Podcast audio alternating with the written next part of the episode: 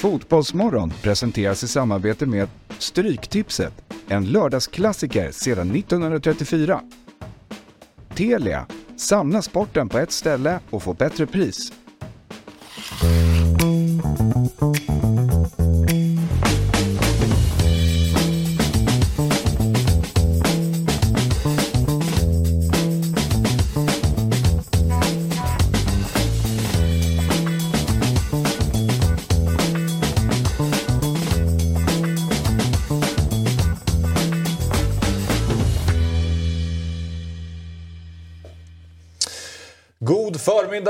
Varmt välkomna till Fotbollsmorgon lördag. Det är eh, Fotbollsmorgon nummer 145 i ordningen. Och eh, Sabri har gått och blivit lite krasslig på eran eh, resa, Jalkemo. Mm.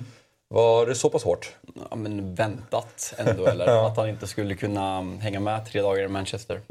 Nej, rösten var lite, lite dålig. Han fick eh, klaga på lock för öronen redan på flygresan dit. Eh, sen gick det ut för. Väldigt väntat. Ja, men väntat. Första gången jag reste med Sabri och han, det var precis som man hade kunnat tänka sig.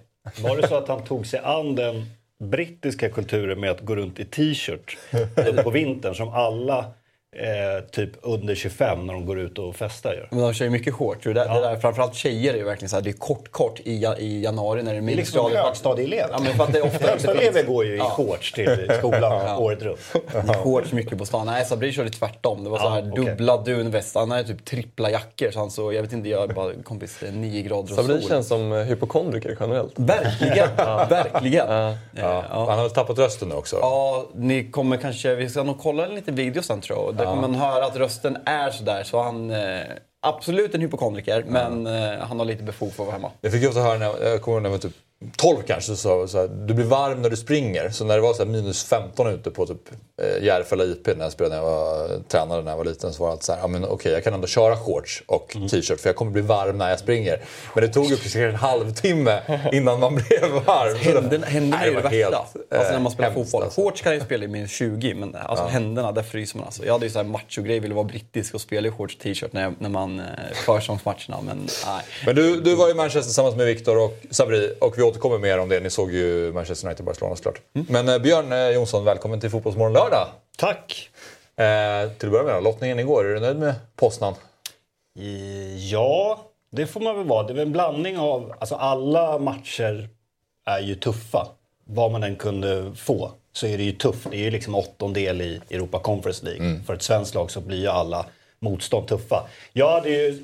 Alltså, om man tänker ur ett supporter, supportperspektiv så hade jag hoppats på Lazio. Det hade varit mäktigt att se Djurgården på Stadio Olimpico. Dock så vet jag att, eh, som Rickard Henriksson sa på redaktionen, om man kollar på deras senaste hemmamatch i Europa-sammanhang så hade Lazio typ 11 000. Så det kanske inte hade blivit Ja, världens okej. mäktigaste inramning ändå. Nej. Eh, Lech Poznan är ju sportsligt, alltså det är klart att det är jättetuff, men den är ändå helt okej sett till vad man kunde få.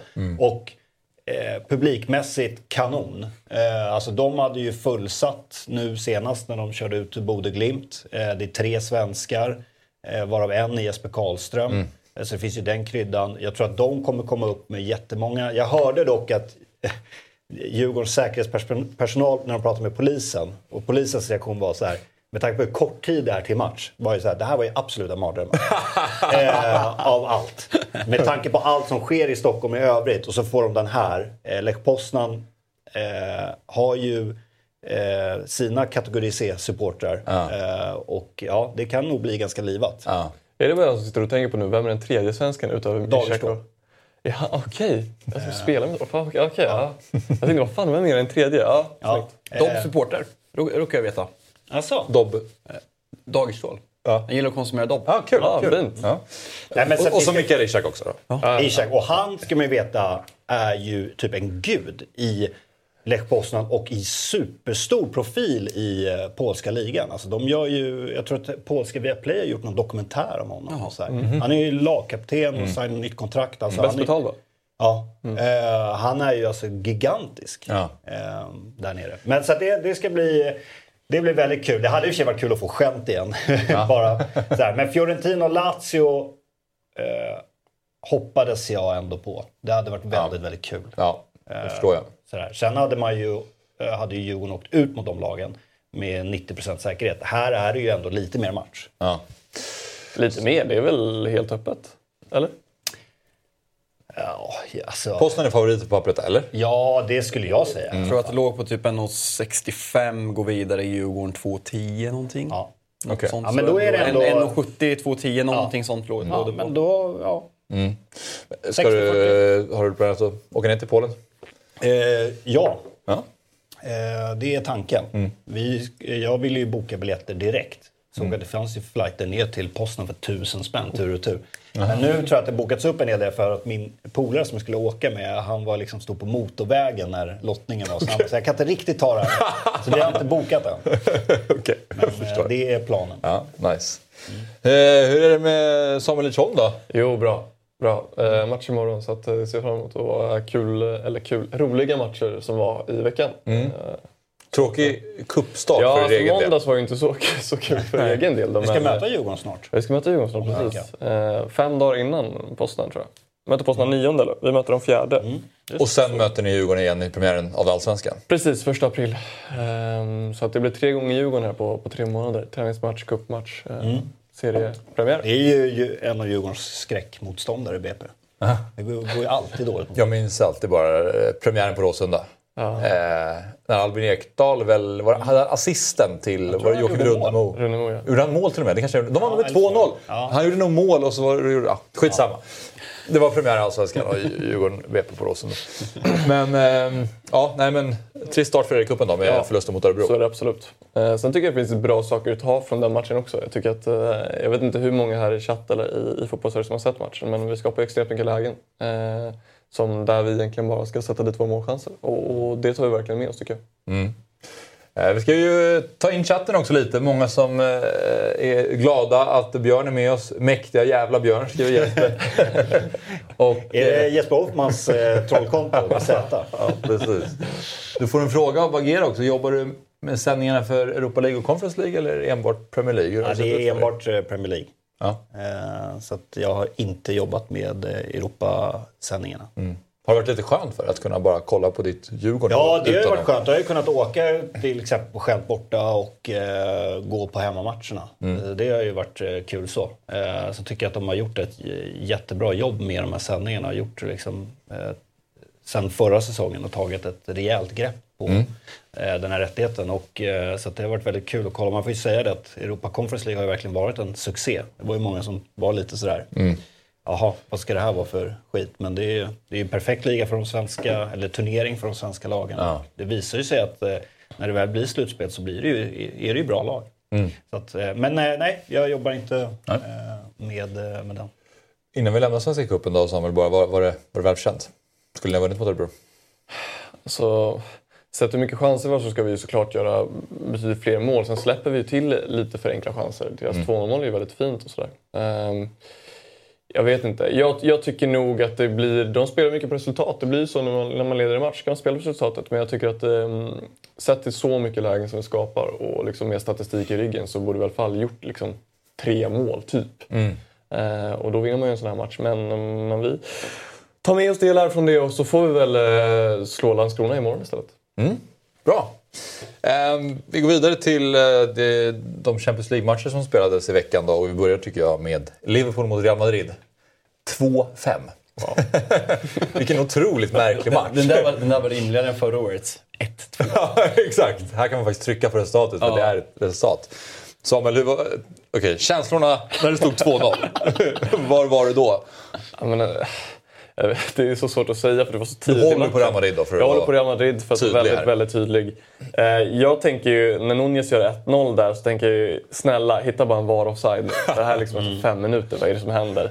Eh, och, och, eh, jag blir mest fascinerad av att han är ensam i straffområdet och ändå är så fri mot Courtois. Jag tycker man borde ta upp den löpningen. Och bollen från Salah är otrolig, men jag tänker Snyggt bara... mål. Verkligen snyggt mål. Men jag tänker ju bara, Salah och Nunez, nu har ju Nunez spelat upp sig lite, Salah också. Men eh, liksom deras säsongsformer då, om man ska säga, att de kommer med det här målet efter sex minuter mot Real Madrid, det, det händer inte. Nej. Sen så, eh, Courtois, gör, ju- Courtois har varit Real Madrids bästa spelare sedan han kom till klubben, typ. Ehm, och att det, han sen ska göra något sånt och 2-0, tänker man alltså, jag vet inte vad jag tänker. Där är jag lite, jag är lite blank bara. För då kommer ju Liverpool också från två raka segrar. Och man tänker att nu händer någonting här i Liverpool. Där och då så kändes det som att de nästan är, de är tillbaka. Och sen så, några, men en timme senare så inser man okej, okay, de, de är långt ifrån tillbaka. Ja. Nej, men när Vinicius sen gör sitt första eh, mål, det är, alltså, det är sån galen klass. Alltså, det är sånt jävla mål ja. alltså. Alltså han har så lite tid på sig ja, att avsluta på den det, vinkeln. Det, det, är så snyggt. Och, och att han sätter den i bortre, det är... eh, Jag tror, inte, jag tror man inte förstår hur svårt det är på sån liten yta, med så liten penna. Alltså det, är, det är ett otroligt mål. Mm. Och då tänds hoppet. Då vet man. Nu kör vi. Ja. Men det är något det- fascinerande med eh, Real Madrid som har eh, den tryggheten i sig. Att eh, de kan vända det här. Sen ska man säga det att eh, jag håller med dig Axel. Man hade ju verkligen den känslan. Sett Liverpool i ligan, eh, på väg tillbaka lite. 2-0 mot Real Madrid. Ja, okej. Det, det är liksom... Ja, det kanske... Och det här är ju eh, en bit bakom Real Madrid. Också Liverpools turnering de senaste eh, åren. Eh, men eh, deras försvarsspel, och det har ju alltid varit Klopps akilleshäl.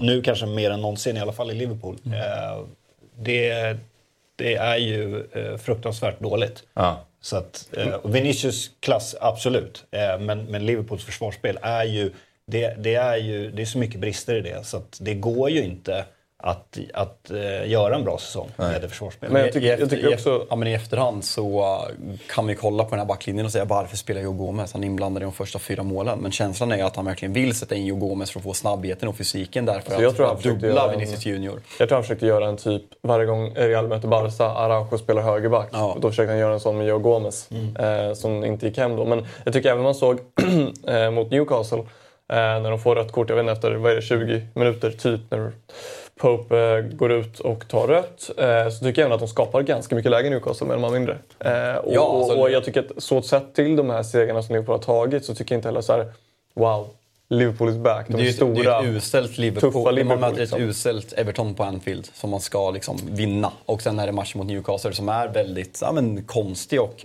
man glömmer lätt Lite formdipp på Newcastle Exakt. Det här, Ja, det, här, det här laget har släppt in tre mål mot Brighton och Wolverhampton den senaste månaden. Nej, men det försvarsspelet mot ett av eh, världens bästa eh, anfallstrio.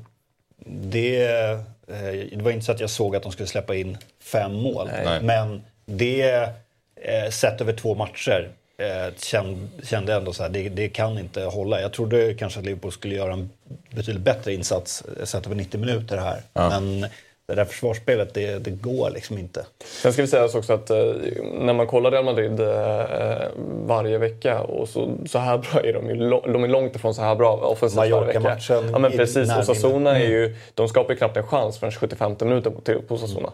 Eh, och, och, så det, och nu möter man ju Atletico i, ikväll, får vi se hur det går. Men, men det här är ju en en match rent offensivt som är, jag har knappt sett Real Madrid vara så här bra. Alltså, de spelar en helt otrolig fotboll i den här matchen på Anfield. Men den som sticker ut också för mig är den här, du pratar om att Real Madrid är kända för liksom när Champions League-hymnen kommer så höjer man sig. Nu får chatten rätta mig om jag har fel, men jag tror alltså att Jürgen Klopp har förlorat ett dubbelmöte framför publik i Europa sedan han kom till Liverpool. Och det är mot Atletico, när, det, när liksom allt stängs ner efteråt.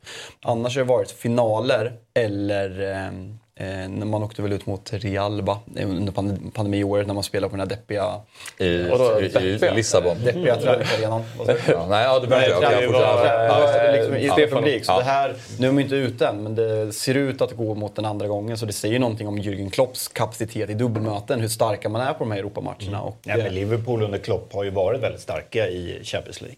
Det har de ju varit. Och det är klart att få Real så här tidigt, det är ju en, det är väl en mardröm egentligen för båda. Men, eh, Ja, men båda har haft sämre, Liverpool har haft såklart ännu sämre form än vad, än vad Real Madrid har haft. Men Real Madrid, har inte varit så bra. Vi satt ju och skojade här förra lördagen om, om eh, klubblags-VM där man gick och vann mot eh, Al Hilal och Al Ali. Eh, men, men mm, det är någonting när de här slutspelsmatcherna kommer in i februari som gör att eh, de senaste åren har varit, man pikar. Man pikar från februari och framåt och, och det ska bli väldigt spännande. Det är ju tre El inom typ en månad. Det, Ja, det smäller ju nu rejält. Eh, och, och så Real Madrid har ju väldigt tufft schema här. Eh, men det ska bli väldigt spännande att se nu. Nu har man ju, och det tycker jag också är någon sån här grej. Liverpool de saknar ju vissa spelare i skador och, och sånt här. Men Real Madrid saknar ganska många spelare som är viktiga för Real Madrid i skador också. Och nu skadade sig Rodrigo i den här matchen också. Och Alaba. Eh, Det var ju fan det bästa som kunde hända Real dock. För fan Ja. vad svag han var första Ja 20. absolut, så tycker jag är lite tröttsamt. Jag har lyssnat, att man, eftersom man konsumerar mycket poddar och så här, man är tröttsamt att så här, eh, man ska hylla Nacho så jävla mycket. Han gjorde en fantastisk match. Men Nacho sa, gick ju ut också och sa att han ville typ inte förlänga med Real Madrid för han var så ledsen, eller så arg när de värvade Rydiger. Eh, han tycker inte det är fair. Eh, och då snackar man så här, han klagar aldrig, det är sånt hjärta. Och han har enormt hjärta, han har varit där hela livet och allting. Men han vill nu alltså inte förlänga med Real Madrid för att de värvade Rydiger. Ja. Eh, så att, jag tycker också så här, han gjorde en fantastisk match. Eh, men så bra är inte alltid. Måste, måste ändå baka in chatten här. Asem 333 som är vår La Liga-gubbe. Ju, Framförallt Real Madrid-gubben. måste ju hänga ut honom. Han slidade ju alltså in i min DM på Twitter efter den här matchen. Vart är du din råtta? jag gillar inte Liverpool. Fine att jag gillar Premier League. Men Jag är lika glad som du. Han att, undrar eh, väl var du var? Norrköping. Vill du ta en kaffe bara? Nej, men om man, om man pratar st- statistik i den här matchen. Nio skott vardera, sex på mål från Real, fem på mål från Liverpool. Alltså de gör ju alltså fem mål på sex skott mål. Bollinnehav 48-52 fördel Liverpool då alltså. Och ungefär lika många passningar. Och XG så har ju Liverpool alltså eh, högre än vad... eh, De har XG på 2,09 och så har Real Madrid 1,66. Så att det är ju liksom, om man bara tittar på siffrorna, det är väldigt mycket Real Madrid över den här insatsen. För att de bara gör det som behövs med eftertryck. Men på plan så var det ändå på något sätt jämnt stundtals. Ja, alltså när jag såg matchen dock så efter eh, ja, 3-2. Och det, det är också ett helt sjukt mål, det Militao-målet, det han gör. Vad hände? Vad gör- vad de gör- är alltså 9 mot 2 i boxen och han ensam nickar alltså Det är nästan det värsta mål. målet. Ja, det, alltså från det ett är, försvarsperspektiv. Det är bisarrt att de är alltså nio försvarsspelare i boxen. Han är typ, det står en kille på keeper och så står Militao där löper fram och nickar in det. Alltså det är, det, det är alltså, vad, vad är det som händer i det där Liverpool-försvaret? Det, För mig är det helt overkligt. Eh, Men efter det så spelar ju alltså Modric och, och Kamavinga och alltså... Är det en sån här match där man bara måste hylla Modric igen eller? Ja, ärligt, till och med jag, alltså. nej, till och med jag, jag, jag, tänkte på det. Jag har ju drivit den mindre starka tesen att jag, att jag tycker inte han är så bra som alla säger, men eh, okej. Ja, men det var ju en Ja, du, alltså. du accepterar det? Han var ganska bra. Han ganska bra.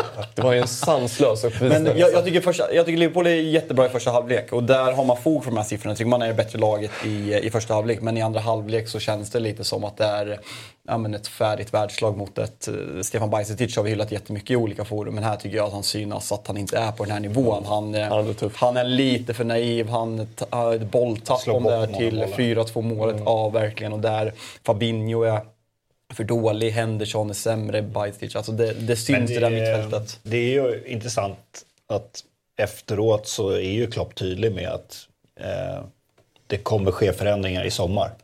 Ehm, det är väl kanske en, två säsonger för sent egentligen. Mm. Men att det kommer ske förändringar och att den här matchen, båda tränarna gick, gick väl ut och sa att den här matchen, det här dubbelmötet är över. Ja.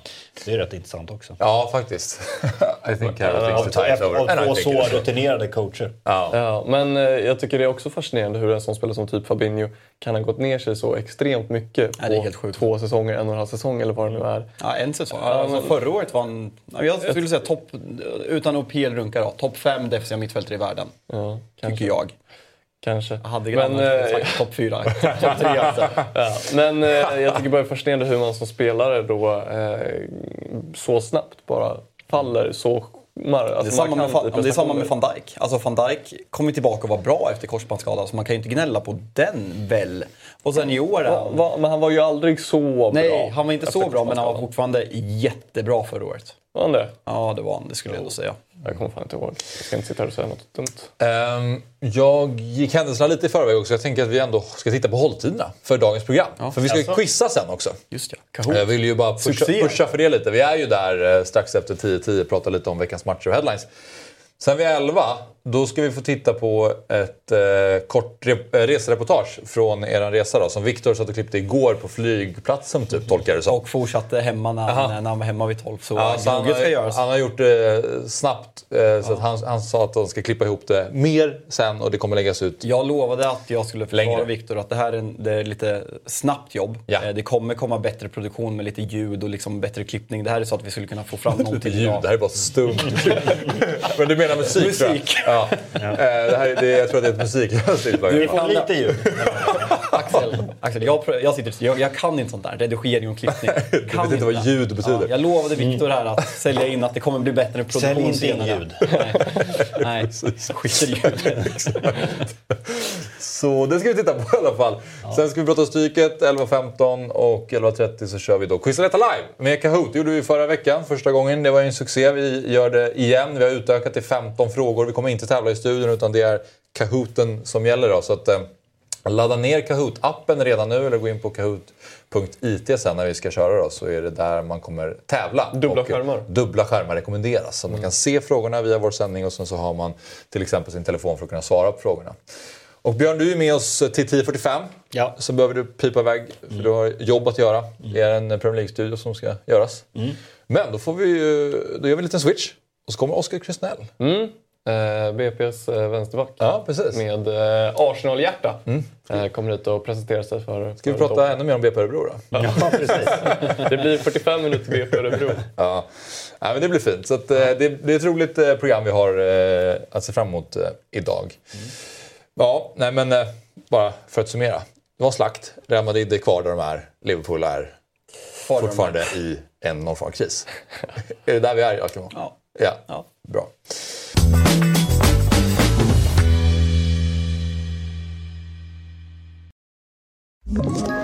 Ett poddtips från Podplay.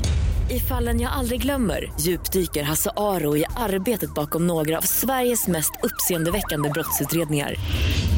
Går vi in med hemlig telefonavlyssning och, och då upplever vi att vi får en total förändring av hans beteende. Vad är det som händer nu? Vem är det som läcker?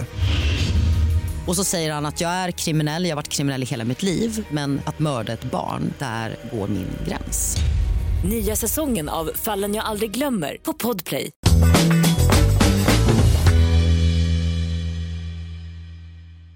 Ja, men vidare då. Ska vi prata lite om matchen kanske? Mellan Manchester United och Barcelona på Old Trafford. Vi kommer ju se ett reportage sen som sagt, men jag tänker bara om vi ska prata om själva fotbollen.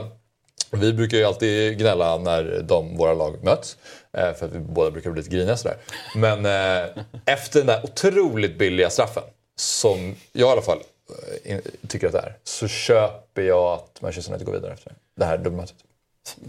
Är det fejkad ödmjukhet? Nej, eller? det är inte det. Nej, men det, det var verkligen, om jag bara ska gå igenom matchen fort, så var det verkligen att känslan innan matchen var att det här, det här kommer bli magiskt. Stämningen kommer bli elektrisk. Taggen var, var på topp. United ska åka och spela cupfinal på Wembley på söndag och det här var liksom ett steg för att komma tillbaka. Ja. Sen första 15 är det riktigt bra stämning. Jag tycker United är bra. Sen sker den här straffen och det är som att både spelarna och publiken blir så här vi blir motarbetade. Det är, ja, men det är fusk. Eh, ja, men det var verkligen känslan. För stämningen går ner på läktaren, och vilket är svagt såklart. Och spelarna i United är direkt svaga i första halvlek. Och, eh, Var det Uefa och låna som Sabri sa förra, förra veckan?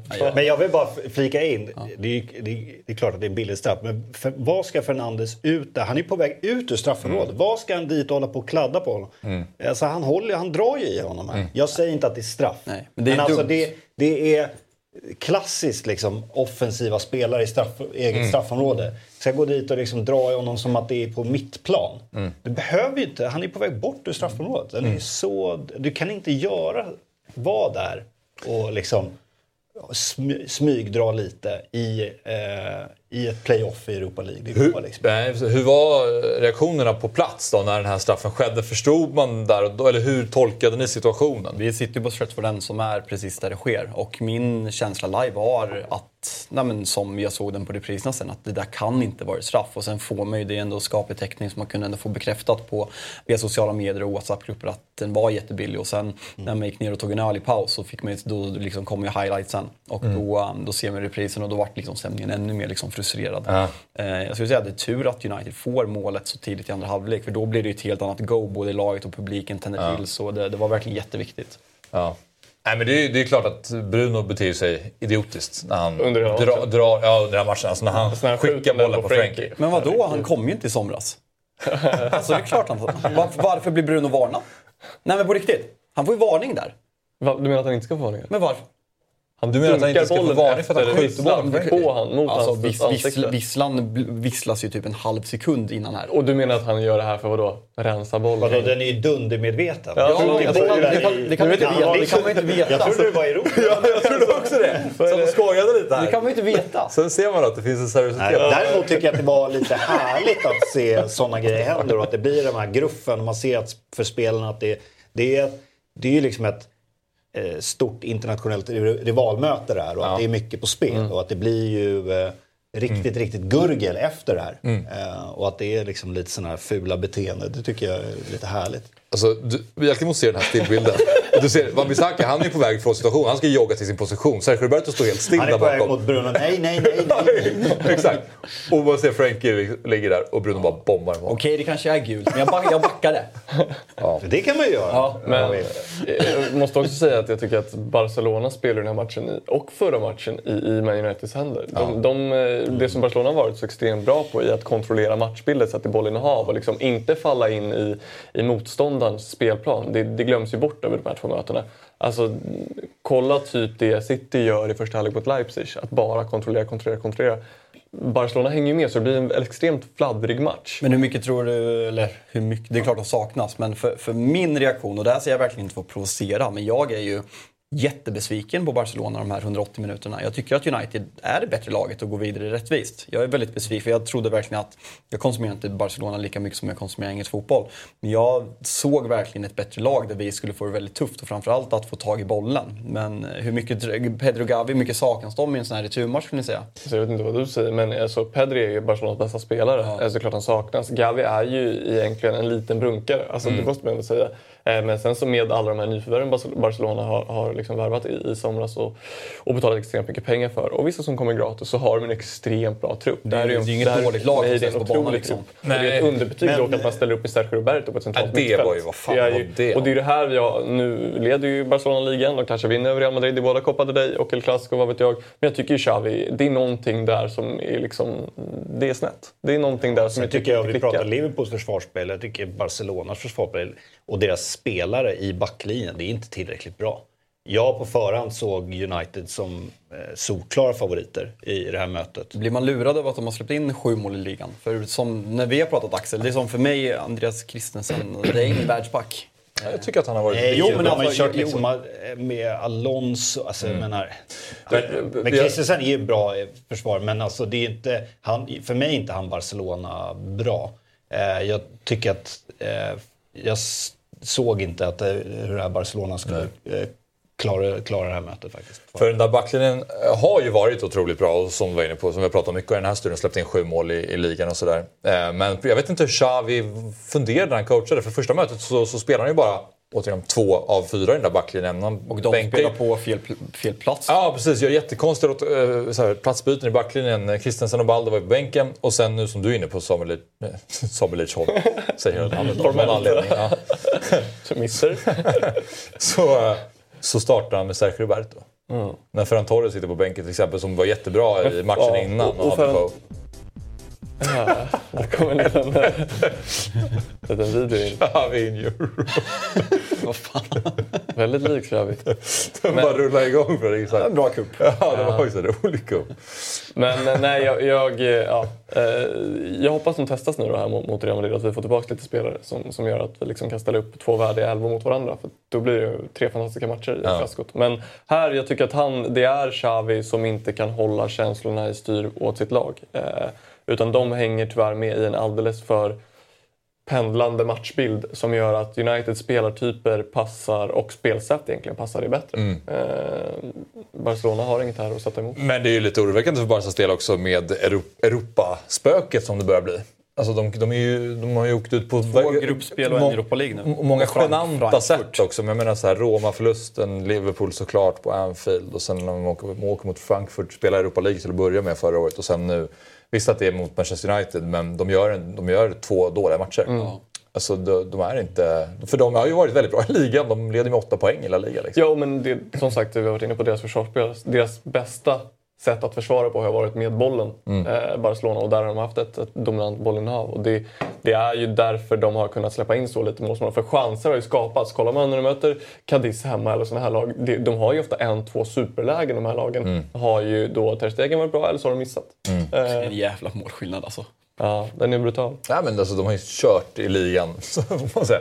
Men eh, en fin räddning av de sker också när Kondé kommer upp. När Sancho bara släpper honom helt ja, på bortre. Då tänker jag nu är vi tillbaka. Casemiros brytning i första halvlek på de Geas blunder. Alltså ja. herregud, det kom ut på Twitter nu när man liksom, när ringar in Du kan se hur han reagerar där. Ja. ja. Men Anthony då, avgjorde matchen i Alkemo. Mm. Ja. Vad tycker du om honom? Svårälskad. Eh, och jag pratade lite med Björn om det innan här. Det beror ju mycket på prislappen. Och jag tycker ju att det är en diskussion på vissa så här. Ska man döma spelare beroende på prislapp? Och ja, det ska man. Eh, alltså köper du en dyr köttbit eller en dansk fläskfilé. Jag tog det exemplet i Big Six. Det är klart att du har högre förväntningar på en hängmördad ryggbiff än en dansk fläskfilé. Men det är lite samma sak här. Att kostar någon en miljard så har du högre förväntningar kontra Christian Eriksen som kom gratis exempelvis. Men... Är han inte rent visuellt också svårare? Jo, det är det som är... Alltså, han liksom hela... gör mål och sen hyschar Vem hyschar han sen? Han gör, alltså, hela... liksom, allt det här. Det Han gjorde den där eh, mottagningen bakom benet. Såg ni det i andra? Nej, eh, nej, och det kan jag ju dock gilla i en sån match. Att man bara skiter lite i. Men det är också det som jag tänker göra att folk eh, avskyr honom. Nej, det är ju en spretig, spretiga målskyttar den här matchen. Anthony och Fred. så man inte komma. Men med Anthony så är det ju att United betalade ett överpris ja. för honom. Mm. Men som spelare så finns det ju väldigt mycket potential. Mm. Och eh, han kan nog bli väldigt, väldigt bra om man hittar en jämnhet. Eh, hans, man ser ju hans potential, man ser ju hans toppar. Eh, och, kan avgöra, och en matchavgörare. Men sen har han det där över 90 minuter och kan hålla en jämnhet. Kanske kan han det på sikt. Eh, men eh, han eh, är väl inte värd de pengarna. Men en bra fotbollsspelare med stor potential, det är det ju. Absolut. Han är framförallt väldigt tydlig spets i sista tredjedelen. Alltså kommer han i avslutslägen gör han ju väldigt ofta mål. Mm. Och det såg man ju från hans debut till de mål han har gjort. Avslutsfoten är ju väldigt, väldigt bra och med god teknik. Så jag håller med. Alltså, men det är ju som du säger, prislappen det kommer med en viss förväntansbild och som sagt rent visuellt när du är... Det är ju ett lag det också där många tror jag gör jättemycket med Ja, men det, det, är ju ett lag också där du kan bli väldigt lätt hackkyckling. Liksom. Alltså, de har ju haft väldigt många spelare som har fått väldigt mycket kritik senaste åren. Och då liksom att komma dit med det här, att bo i Paul Pogbas hus, för det gör han väl i Manchester. Ja, jag tror det. Alltså det... det mm. Tur nu då att det, vi pratade om det, jag tror att Niva sa det i studion efteråt, det här är kanske den största matchen på Old Trafford sen Sir Alex eh, lämnade. Och eh, eh, att få vara en del av det här United som på riktigt har vaknat nu och äntligen träffat rätt med en tränare. Eh, då kan ju också de här lite sämre insatserna från Anthony, eller där han är lite anonym, det, okay. det glöms bort lite mm. för att det här laget flyger ju eh, nu. De, kan ju, de är ju titelutmanare mm. dessutom. Mm. Eh, jag menar, det är lite intressant kontrast på de här lagen också. Barcelona förvisso kommer nog förmodligen vinna La Liga men det är eh, ekonomiska problem. De har tagit sig lite för vatten över huvudet ekonomiskt. De har dessutom den här eh, domarskandalen eh, som hänger runt dem. Åker ut i ett playoff till eh, Europa League. Mm. Eh, och på andra sidan står... Eh, för det här är ju två lag som har liksom dominerat i inhemsk fotboll och i Europa. Eh, men som det har tagit lite olika vägar neråt. nu kan man ju liksom, visst, Eh, La Liga-vinnare är inte fy Men nu ser man att United är på väg tillbaka. Eh, och eh, vart Barcelona tar vägen är väl fortfarande lite oklart om man ser till liksom ett mm. eh, Europa-tävlingsperspektiv. Mm. Mm. Men var det här en av de, du har ju varit på Old Trafford några gånger, en av de mäktigare kvällarna? Ja, bästa. Den bästa? Eh, och det, när Björn säger att ja, det är den största matchen på Old Trafford sen Ferguson, min första reaktion är ju Nej, sen bör man tänka efter. Och jag själv säger att det är min bästa upplevelse jag haft på Old Trafford och jag har mm. varit där ja, men väldigt många gånger. Men det, det, låter så fel, det som känns fel, det är ett playoff. Till Europa League. Det är ovärdigt det Manchester United jag känner, eller växte upp till. Men eh, fotboll är ju känslor och det är som du säger att det, har varit en sovande mot så länge. Och det är mot Barcelona, så jag, jag skäms fan inte över att säga det. det Mm. nej, överlägset bästa stämningsupplevelsen och helhets, helhetsmatchupplevelsen jag haft på Trafford. I övrigt i Champions League i veckan då så slog ju Napoli Frankfurt borta med 2-0. De fortsätter eh, tugga på. Eh, Alltså de är- underskattad serie. Alltså Frankfurt borta, det är ingen lätt match Nej. alltså. Nej, och det... Nej. Men jag skulle vilja flagga för att eh, vi har inte sett det riktiga testet på Napoli än. Eh, och jag menar, eh, bara så här, de slaktar ju Serie A. Serie A är alltså sämre rankat än eh, Bundesliga, La Liga och Premier League. Eh, det är ju en liga som inte varit så här svag på länge. Gruppen, Liverpool bevisligen, väldigt svag eh, lag sett om man ser till de stora giganterna. Ajax också jättesvaga i gruppen. Rangers var ju patetiska. Och Ajax åkte väl ut här mot Union Berlin. Ajax åkte ut mot Union Berlin. Eh, som förvisso i och för sig slåss om ligatiteln i Bundesliga som är en bättre liga än, än Serie A. Ja. Men, eh, och nu möter man då eh, Frankfurt eh, som dessutom får ett eh, rött kort här eh, eh, på bortaplan. Visst, det är ju starkt att vinna med 2-0, absolut. Jag säger inte att Napoli är en bluff, absolut inte. Jag säger bara att eh, det riktigt stora testet på Napoli har vi inte sett än. Nej. Nej, det, vore, det är häftigt om de tar sig vidare här och ställs mot de, de riktigt stora lagen. Om det blir Napoli mot Manchester City eller liknande och se vad som skulle hända då. Hur, hur bra eh, tror du att de skulle stå sig till exempel mot City eller Real Madrid?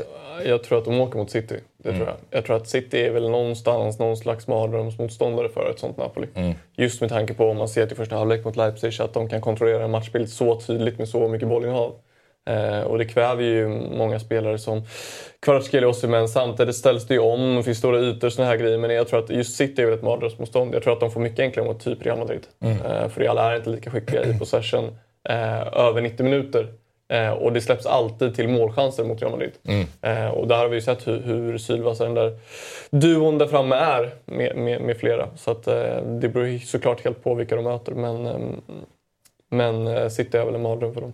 Även, fast jag inte tror att, även fast jag inte tycker att City är favorit till att vinna Champions League så tror jag att det passar Napoli sämst. Alltså på pappret om man bara får spekulera i odds. Real, Bayern München och City skulle, skulle väl vara oddsfavoriter mot Napoli i en eh, kvartsfinal. Resten så skulle nog Napoli vara som, som favorit. Nej, men det är väl någon av de tre typklubbarna som man vill se Napoli ställas mot för att verkligen känna att de är där som, som vissa kanske hävdar att de är faktiskt. Ja, sen hade vi onsdags matcher då. Då var det Inter Porto. Inter vann med 1-0, men jag tror de flesta kanske kollade på Leipzig mot City. 1-1. Och eh, Kalle vill väldigt gärna att jag ska säga här då att Pep Roulette, det blev mer Pep Omelette då det enda bytet han gjorde var att byta planhalva i halvlek. Jag sa det inte i Fotbollsmorgon i veckan, då blev han upprörd. Så nu ska jag säga det. Så nu har jag På sagt det vilket Kalle. sätt är den omelett då? Att man bara... Byter sida. Byter bara halvplan. Ja, Ja, ja, jag tror att det är det. Du var inte imponerad det? Nej, Nej det var inte, Högre det var inte den starkaste. Högre krav via Play. Ja, det var, superstarkt. Man, man märker att det kommer från Hade, hade Henriksson högre. satt saxen i studion eller? Det kanske hade passat på några bröd. Men, eh, men eh, City är ju märkliga alltså. De är I första halvlek, eh, Leipzig har på att spela i händerna, spelar ju City i händerna. Har inte en chans och man tänker att det här blir en tråkig historia. Och sen andra halvlek så bjuder City in dem. Och dessutom Leipzig börjar spela De börjar lite ju sin fotboll Ja. igen. Inte bara så här backa hem, utan de börjar spela, vi testar dem då. Vi ligger ju under, vi, vill bara, vi kör det vi brukar göra. Och så går det iväg. Alltså, jag eh, blir inte klok på det här City. Men det är ju också eh, Peps fotboll med det här laget passar ju inte riktigt i, nu tror jag att de löser det här ändå, men det passar ju inte riktigt i, i kuppsammanhang riktigt. Eh, men det är ju, ja, det är ju någonting som efter VM som inte riktigt stämmer med det här laget. Det är väldigt många tveksamma insatser i ligan framförallt tänker jag på. Men det, Alltså, ja. Henry var ju inne på det här med, med Haaland, att han, han, har, han gör jättemycket mål, men de ligger... Leder de tabellen nu? Nej, Arsenal, Arsenal, leder fortfarande. De, de ledde en kort stund bara. Men eh, Och att det ändå inte att han, han skulle kunna göra sina medspelare bättre och hitta in i spelet mer på ett annat sätt. Men alltså City är ju sämre än förra året. Sen går det inte att kritisera Haaland, för han har uppenbarligen gjort målen. Men jag tycker ändå att det är viktigt att ta debatten kring varför Pep Guardiola inte får till det med en anfallare. Och det finns ju en ökande typ av världstränare som inte är jättebra på att få in en anfallare. Thomas Tuchel ett annat exempel, hade jättesvårt med det i Chelsea. Vi har Luis Enrique i spanska landslaget som inte riktigt får den där nian att, att funka. Och Pep också. Aguero Agüero var aldrig en Pep-spelare direkt. Han var bäst under Pellegrini bland annat. Så, eh, Alltså jag, nu ska inte jag eh, anmärka någonting egentligen på Peps taktiska direktiv. Alltså det, vem är man att sitta här och säga något om honom? Men, men jag kan fortfarande tycka, vi var inne tidigare på just det här med att de spelar med balans i tre, Nathan Akea som vänsterback. Jag tycker att det förstör lite i deras eh, rörlighet och kreativitet offensivt. Men ska man spela på det sättet så tycker jag att man borde byta plats på Grealish och på, eh, på Mahrez så man får rätt fot utåt. Om man då vill skapa fler situationer för Haaland. Eh, för det jag tyckte City var så extremt bra för några år sedan det var att när de, de kom ofta ner på kortlinjen. Eh, oavsett om det var en ytterback eller om det var en tia med en löpning rakt ner mot kortlinjen så var det där de spelade inspel. Nästan, nästan Sané och Sterling, det är mer rakt. Ja, men precis, Sen alltså, men- när man har Phil Foden på bänken Ja. i 90 minuter i den här matchen, jag tycker att det är ja, Ja, eller ska man ju spela då. Foden istället för Grealish om man vill det och och Grealish på andra sidan. Men jag tycker att när de kom ner mot kortsidan så var det extremt mycket inspel och de här inspelen är ju Haaland ja, bäst i världen på antar jag, att, att, att göra mål på. Och där tycker jag att man måste göda honom mer. Man snackar om att han har så få bolltouch och han rör inte bollen i boxen förutom det här skottet han sköt utanför eller något sånt där. Och det är ju också mycket för att City spelar ju extremt mycket runt, runt, runt, runt utan att ge Haaland bollen. Och jag tror att, jag tror att Pep har varit tydlig med Haaland. Du ska vara i boxen. Du ska inte ner och möta. Du ska inte ner och ner och vara involverad i spelet. Så där tycker jag att City har ett större ansvar att ge bollar till Haaland som man kan jobba med. För just nu så, så gör de inte det. Nej. Ehm, lite svensk fokus då. Var, var, var det någon som han noterade någonting som Emil Forsberg gjorde på planen? Han hade väl Känns ganska att tuff... var Han fick ganska ganska svaga insats. betyg eh, Ja. i, i tyska medier och sådär. Mm. Jag var inte jättebra eh, match. Gjorde ju en desto bättre match i ligan eh, inför det här. Men eh, ehm, nej, det var ju en tuff match för han fick ju mest springa Ja. och jaga. Ja. Han sa väl det själv också när han gick ut. att Det var tråkigt när de hade äntligen fått tag i bollen när, när han började gå ut. då, då behövde han bytas ut. Ja. Han kickar på i Leipzig. Alltså han, det känns som att han har, vissa stunder under varje säsong så är han lite semipetad. Men så kommer han ändå tillbaka och så spelar De han... roterar ganska mycket. Men han har ju varit där i sju år nu. Eh, och han är väl, jag tror han har tredje flest matcher i Leipzig. Nu är det ett ganska ungt lag. Mm, säger det nog någonting? Så, men, eh, men, eh, eller ung klubb. Men, men, eh, och han har väl fjärde mest mål i klubbens historia. Okej. sådär. Så det är ju verkligen en, en, en ikon. Men han känner, jag tycker man ser så här på intervjuer och allting, även i landslaget, att han känns tillfreds. Han behöver inte bevisa något längre. Han eh, är liksom en rutinerad spelare, spelar i ett topplag i Bundesliga som är med i Champions League. Eh, det hade varit kul att se honom testa någon annan liga.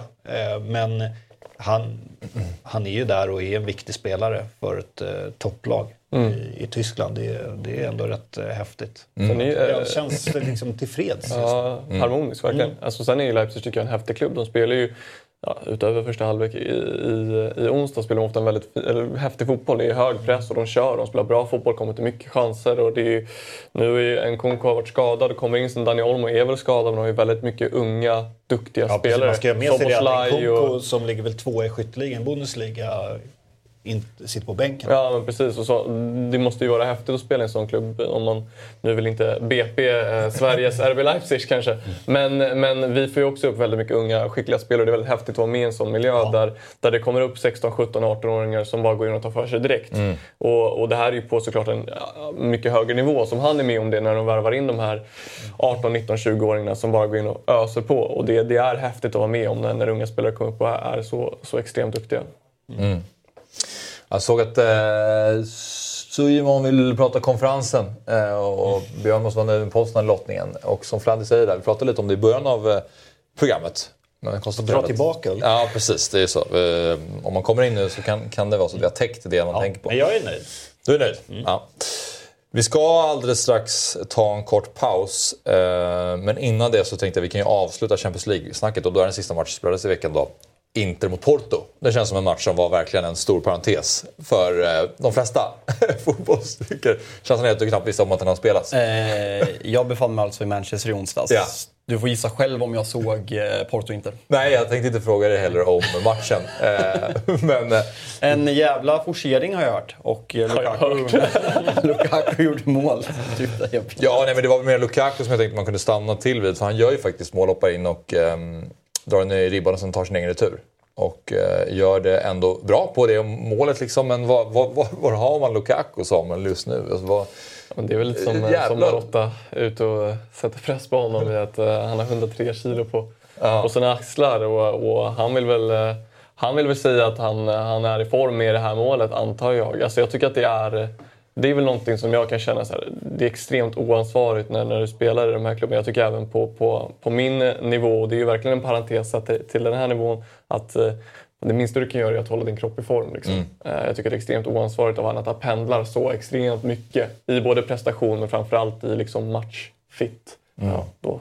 Eh, Så att jag tycker att han, han, han har väl säkert kommit in i det här mindsetet som jag har förstått i alla fall att alla är emot mig. Liksom, att jag gör mitt bästa. Liksom. Jag tycker att han, han bär det yttersta ansvaret och ser till att sin, sitt verktyg, sin kropp är liksom i bästa möjliga slag för han att prestera. Och det tycker jag att han har misslyckats med. 103 är mycket alltså. Extremt mycket alltså. Alltså, och han det- är ju en stor spelare men, men han ska ju såklart över 100. mycket? Ja, mål- Eller Marotta gick ut och sa det innan matchen att eh, mm, han, är, han, är, han sa väl också att han är skyldig oss. Alltså att, för de har lagt mycket pengar på det här lånet. Han är skyldig att leverera. han, är väl, han har väl i ge ganska mycket muskler också. Så det, Jo men 100, alltså fotbollsspelare överlag är ju ganska... Nu vet Det jag blir vad... mer och mer, mo- alltså så här, fotbollsspelare blir mindre och Wikipedia mindre.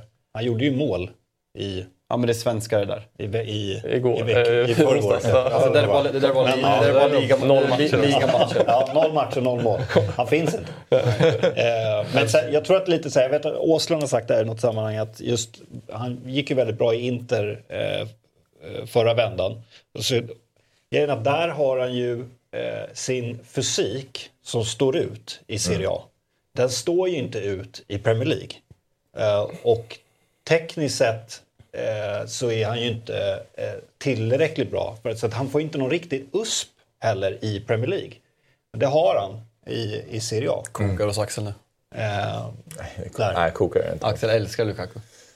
Ja, men det är ju en fascinerande spelare och när han är bra då är han ju liksom då är han ju grym. Men det är tråkigt att det är, Alltså visst, man kan ju säga att han har haft en väldigt fin karriär såklart. Det var alltid relativt. Men, Verkligen. men eh, mm, man hade ju hoppats på, på mer. Ja, man, har ju sett, Och- man, man har sett anfallare med sämre målfacit. Men kommer man inte, alltså skulle jag sammanfatta Lukakus karriär nu så är det ju mycket alltså, vad som hade kunnat ske. Jättebra karriär, men han... Men det är lite som Paul Pogba, det är samma ja, sak. ja, men lite så. Ja, verkligen. Alltså, har potential att kunna vara bäst, men har liksom Det är aldrig... fascinerande om man kollar på typ de dyraste värvningarna i Premier Leagues historia. Ja. Alla är floppar. Typ. Ja. Det är fan Alla har gått som gått över. Det är Ja, det- som ja, Men- Mike. men- Vi kollade på den här faktiskt för några veckor sedan. Ja, men- och det är väl det som jag tycker Han är liksom... med två gånger på den listan. Ja, det är han också. Till Chelsea och till United. Ja. Jag tycker det är bara fascinerande hur en sån spelare eh, så tydligt misslyckas i så stora omgångar för att sen lyckas. I liksom stora, alltså det är så stor skillnad på högsta och lägsta nivå inom relativt kort spann. Eh, och, och det är väl där jag mer tycker att det, då måste det vara mentalt som det liksom brister hos Lukaku. Ehm, Ja, det, det är folk som är upprörda också över att vi har använt svenska Wikipedia. Men svenska Ja, Wikipedia har ju måste flag, de har flaggorna. Svenska. Men de har ju flaggorna med. Eh, Det, är, Ja, lite- okej. det ser lite Så mysigare ut. flaggorna före korrekt statistik. Ja. Mm. ja, men bara så vi är tydliga. Så, så att vi vet att Inter kommer från Kan- Italien. Eh, ja, men, eh, jättebra. jag tycker att det gör... Jag det blir lite mysigt. Ja, Men då kan man använda inte, Transmark istället. gillar inte flagglöst. Har inte de också flaggor? Det kanske de har, det vet jag inte. Men eh, ska säga, som du var inne på Jalkemo, jag tror att det där bara är eh, ligamatcher va? Och Det är det. ligamål. Wikipedia är bara ligamatcher. Ja. men han har fortfarande gjort ligamatcher för Inter. Ja, nej, den är fortfarande inte... Ja, det, det, det, Den är ändå inte korrekt. Nej, precis. Men vi vill bara vara tydliga. Ja. Men eh, vi är faktiskt redan framme vid kvart i, Björn.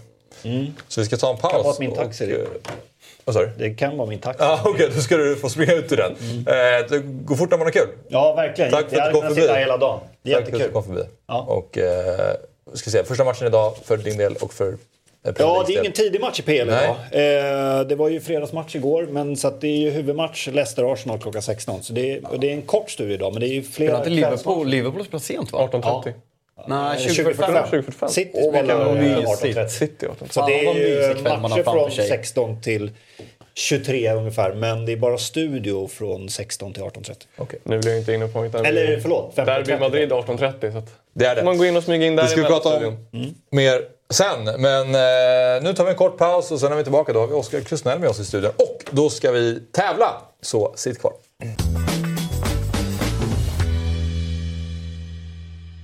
Bara på. Om du vill Ja. Då är vi tillbaka. Och eh, Samuel hjälper sin lagkamrat här, Oskar Krusnell, med eh, myggan. Den kan få sitta sådär, det funkar bra. det Vi, kan, vi kan rätta till det, det kommer fler pauser. Välkommen! Tackar. Eh, är det bra med dig? Det är bara bra, tack. Ja, kul att ha dig i studion. Vi har, vi har aldrig tror jag, haft två BP-spelare i studion samtidigt förut. På tiden. Ja, verkligen. Det har varit en del BP-människor här dock. Andreas var här förra veckan, tror jag, i Fotbollsmorgon. Sant. Och Amadeus var med. Anna har varit med också. Ja. Så att, ja. Ja, nej, det är sant. Det har, BP-tätt här. Ja, det, det är BP-tätt. Det är, det är lätt att uh, Försöker tvätta spelare bort. AIK-stämpeln. ja. Så vi kör BP istället. Bara BP. Lite mer neutralt. Ja, på Finns det dock en AIK-koppling här? Ja, en också i och för sig. Ja, Ja. och BP. Ja, vad är en Stockholmsklubb kvar, Kristel? Ja, men eh, jag sitter här med, ni, med din Wikipedia-sida framför mig. Och då har vi juniorlag Enskede AIK Sunderland. Just det. Och sen, där, där går du igång ja. Sen har vi seniorlag Bayern och sen lån Frej. Sen Team TG, Frej igen och BP. Ja, det är lite stö- halvstökigt där. Men, eh, ja. Ja. Vad, till att börja med då, den som, eh, flaggan som sticker ut där eftersom vi använder svenska Wikipedia, får man flaggorna. Då ser man ju att Sunderland sticker ut. Vad, Englands flagga eh, hur hamnade du i, i Sunderland? Eh, nej, men jag spelade i AIKs ungdomslag och ungdomslandslaget också samtidigt. Eh, var det P16 eller något sånt där. Eh, och blev scoutad där på några landskamper och, och lite sådana grejer så jag åkte över dit och provspelade.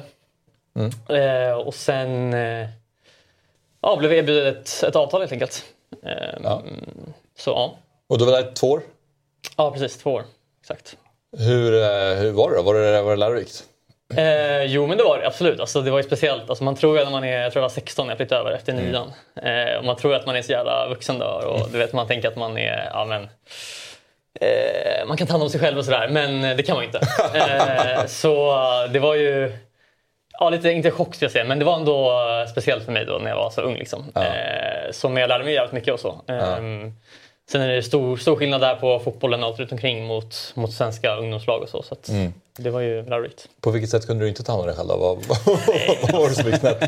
Alltså, jag vet inte, alltså, så här, allt för jag, jag skadade mig där. Eh, Jag skadade fotleden, opererade den där. Okej. Och, ehm, ja, med, så här, med kost och rev och sånt där hade man aldrig tänkt på innan. Det var ju bara liksom att gå ut och köra. Liksom. Det är svårt mentalt kan jag tänka mig. Jag var 23 när jag flyttade till England. Jag flyttade dit bara för att jobba. Men det var ju liksom, ja, men fortfarande lite en chock. Alltså lämna tryggheten. Och 23 men på något sätt, halv, jag är knappt vuxen idag.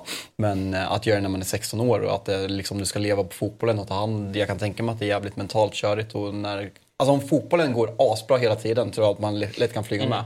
Men just det där när man får lite motgångar med skador och sådana saker ska jag verkligen tänka mig. Det. Men bodde du då hos värdfamilj eller? Ja, precis. Det gjorde jag. Eh, sen eh, flyttade jag och en polare eh, ihop också på slutet.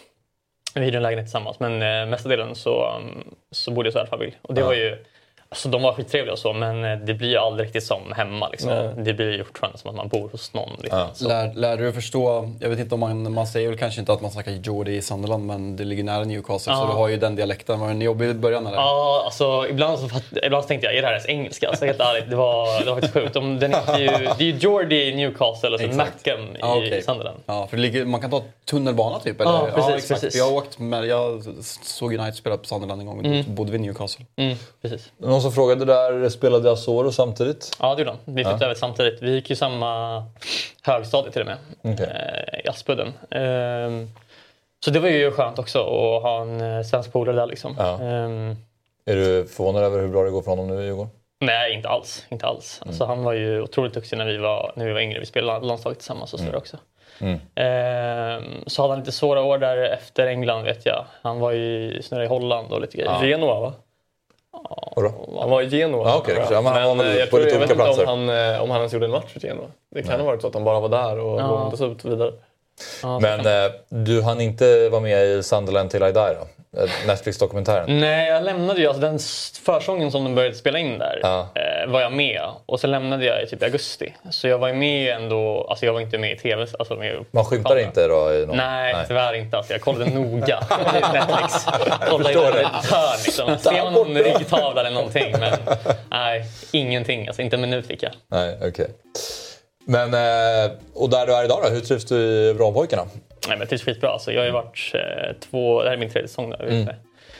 Eh, det har varit mina bästa ja, men, säsonger i min karriär. Alltså, mm. Utan tvekan. Så vi har vunnit två serier i rad och jag har spelat nästan varje match när jag varit frisk. Och, mm.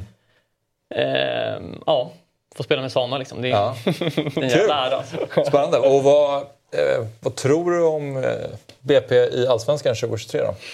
Eh, jag tror att, alltså om du kollar på eh, de här lagen som har vunnit Superettan tidigare år, säsonger så är det Värnamo, Mjällby och de här lagen mm. har gått jävligt bra i Allsvenskan. Eh, så det är svårt att säga här, exakt var vi kommer komma liksom, mm. men jag tror att ehm, tror att vi kommer, göra, vi kommer, kommer nog överraska många tror jag. Mm. Um, jag ska säga att vi har bara tappat två stycken spelare som startade majoriteten av matcherna förra året. Så att så mycket har vi inte heller tappat. I form av? Wilmer Olefalk och Jonas Olsson. Som mm. Jonas nu gick till Degerfors och Wilmer mm. i Djurgården. Mm.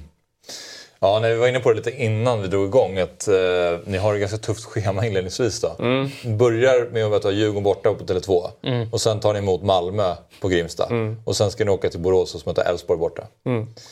Det, det, nio starka. Det, så, precis, sen står det där med nio poäng och leder allsvenskan. Plus tio målskillnad. ja, det vore läckert.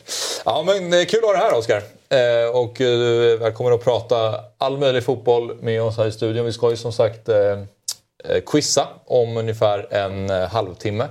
Innan dess så ska vi prata lite mer om eh, matchen mellan United och Barcelona eftersom Jalkemo och Sabri och Viktor var där. Och sen så ska vi prata Stryktipset om en stund också. Men Jalkemo tillbaka till matchen på Old Trafford då, och allt runt omkring. För ni, hade, ni filmade ju, ni hade med kameran. Mm. Viktor eh, filmade. Vad pysslade du och Sabrin med? Ni sprang omkring på stan och pratade med locals. Och ja, berätta mer om hela upplägget och resan. Jag har ju fått tydliga direktiv här igen av Viktor. Att jag kan inte säga allt vi gjorde för om det inte kommer med på, på vis. Jag kan inte sälja, sälja in att vi kommer att se allting. Men det som stack ut, jag tyckte det var jävligt kul. Jag eh, skulle ta med Sabri och visa liksom så här engelsk mat och dryckeskultur. Så först gick vi och drack lite så här med bitteröl med salt och vinägerchips. Sen skulle liksom så här mässa en, en, en kompis så här något så här norr, nordväst traditionell rätt som kommer se ut som skit som en svensk liksom kommer vad fan är det Där ska vi testa. Så vi gick, gick till en chippy store och köpte en meat pie med pommes, gravy och mushy peas på. Okay. Alltså, det, nej, alltså det är vidrigt.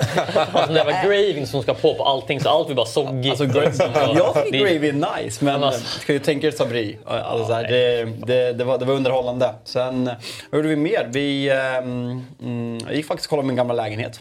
Eh, det var kul. Kanske inte kommer bli så jävla kul på video men... Eh, men vadå, ni var, knackade på där och... Nej, men vi var utanför. Eh, vi, ni får se, det blir en teaser helt enkelt. Ja. Eh, var, det var ingen kolla... Alex Schulman-resa att han fick gå in och uppleva minnen? Och, ja. Det var ju en kod, för, det var ju så här, man gick ner i källaren, sen var det en kod och jag bara, fan jag kommer inte ihåg koden. Alltså, Annars låter det ju och... som semistarkt innehåll, att man ser Jalkemo stå utanför sin gamla lägenhet och bara kolla upp. Det var det, här bodde jag. Okay, det var det jag sa till Victor, bara, inte så jävla bra content det här när vi höll på att filma. Eh, Marcus Rashfords mural åkte vi till. Det var faktiskt jävligt mäktigt att se. Den vart ju vandaliserad och massa rasistskit efter straffmissan.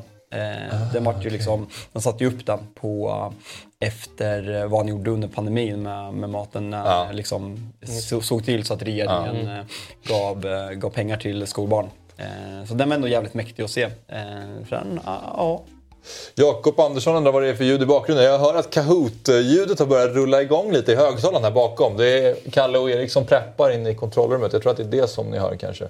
Men eh, vi ska se om ni kanske kan muta det om det stör för mycket. Men vilken, vilken, jag måste bara, innan vi kollar på inslaget, apropå Marcus Rashford, vilken mental styrka att ta sig tillbaka. För han var ju ganska, under en period kändes som han ganska hånad och alltså var sedd som en så här dussinspelare i Manchester United och att det inte tillräckligt bra. Och nu är han ju kan man argumentera mig för att han är världens bästa spelare. Alltså just nu. Bättre än Messi. Formstarka spelare. Bättre än Messi. Formstarka spelare. Nej. Ja. Formstarka spelare. Axel, vad sa du? Är han, formstarka är han ens världens formstarkaste Nej, det är väl Osimhen kanske. Ja, eller är det någon liten ytter i, de vita från huvudstaden? Ja, just det. Som, ska, eh, just, just. Vi ska, nästa vecka blir det power ranking-spelare igen. Ja, men härligt. Och ska vi vara tag eller? Ja, har vi haft en bättre power ranking någonsin än den jag gjorde förra veckan? Med de prestationerna som kom. Vilka mer hade du då? Du hade Vinicius, Jag hade Vinicius, Rashford. Rashford, eh, Osimhen. Casemiro och sen Pedro var ju skadad. Men han fick vara med på ett hörn. Just men ärligt talat, vad är det för insatser? alltså, ni borde tavla upp den där. Den där var helt brutal. Alltså. Tavla upp den. Messi är världens bästa spelare, så har vi det sagt. Ja. Fortsätt. Men eh, det är bara den här mentala styrkan som han har visat. Det, det var, jag visste inte att den fanns där. Jag fick ett tweet skickat till mig som jag hade skrivit för drygt ett år sedan. Där jag hade skrivit att jag själv är bättre på fotboll än Marcus Rashford. Ja, du ser, var det för ett år sedan? Ja, typ. Ja. Ja. men det var, han, han var ju bänkad, han platsade ju inte förra året. Han gjorde väl, vad gjorde han? Två, tre ligamål förra året. Och många pratade, han började ryktas till PSG och det hade känts rimligt på något sätt. För det kändes på något sätt att hela hans grej med United, med politiken, har tagit udden ur honom som fotbollsspelare. Att han behöver en ny tändning. För alltså, höjden har ju alltid funnits där. Men, och det gör det ju ännu. Alltså, det finns ingen människa jag unnar den här framgången så mycket som Marcus Rashford. Som supporter och som medmänniska. Att han, att han gör det han gör nu. Det gör mig jävligt varm i hjärtat. Vad säger ni liksom ur ett fotbollsspelarperspektiv? Alltså, jag tror att är man på den nivån som han är Visst att han hade en sval förra säsong och så, men han vet ju såklart att han är en bra fotbollsspelare. Alltså det vet ju, om man, om man är på den nivån så vet man ju det. Ehm, så jag tror så här, visst det är mentalt starkt att komma tillbaka, absolut. Men att han, eh, att han ändå liksom vet att han har den nivån i sig alltid. Att om han bara gnuggar på så vet han att det kommer komma. Liksom. Eh, det vet man ju själv om man har någon, någon dålig match här där liksom, så kan man ju ändå veta att så här, men jag har inte blivit sämre på de här veckorna. Liksom, utan Nej. det finns där inne. Liksom. Eh, jag mötte ju Rashford i England. Okej. I Berätta. U- U18 tror jag. Eh, och då minns jag att det var, det var, här, det var en liten grej när vi mö- mötte dem. Att de snackade så här, ah, de har den här Marcus. Och jag, vad fan är det här Marcus? Vad fan är det? Aldrig talas om honom.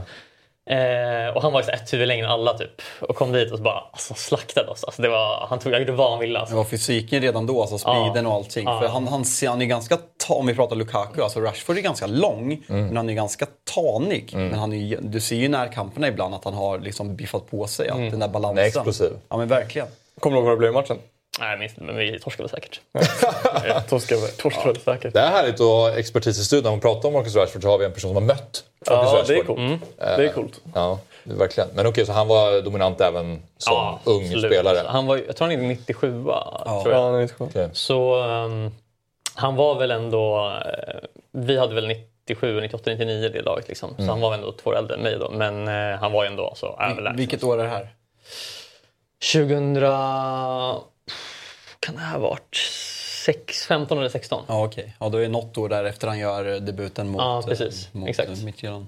Men eh, det ska också sägas det att med Marcus Rashford, de har ju haft väldigt många olika tränare med många olika filosofier i senaste Väldigt många United. dåliga tränare. Jo, men, men också så eh, när en spelare sätts i ett visst system, det vet ju både jag och Krusnell som, som kom till BP och, har- och har gjort eh, två bra säsonger i att när, när man sätts i system där, där man passar bra in i, då kan det gå väldigt snabbt bra. Alltså, det är inte assexigt att ha varit i Sollentuna som jag har varit eller Team Torén som, som Krusnell har varit i. Det är, liksom inte, det är inte det sexigaste som finns. Men, men, Eller Norrtull som Axel har varit. men det är sex. Men, men utan när du sätter ett system som, som, som många får ut sin maxnivå av, då, då, då kan det gå väldigt snabbt också. Här är ju Rashford i...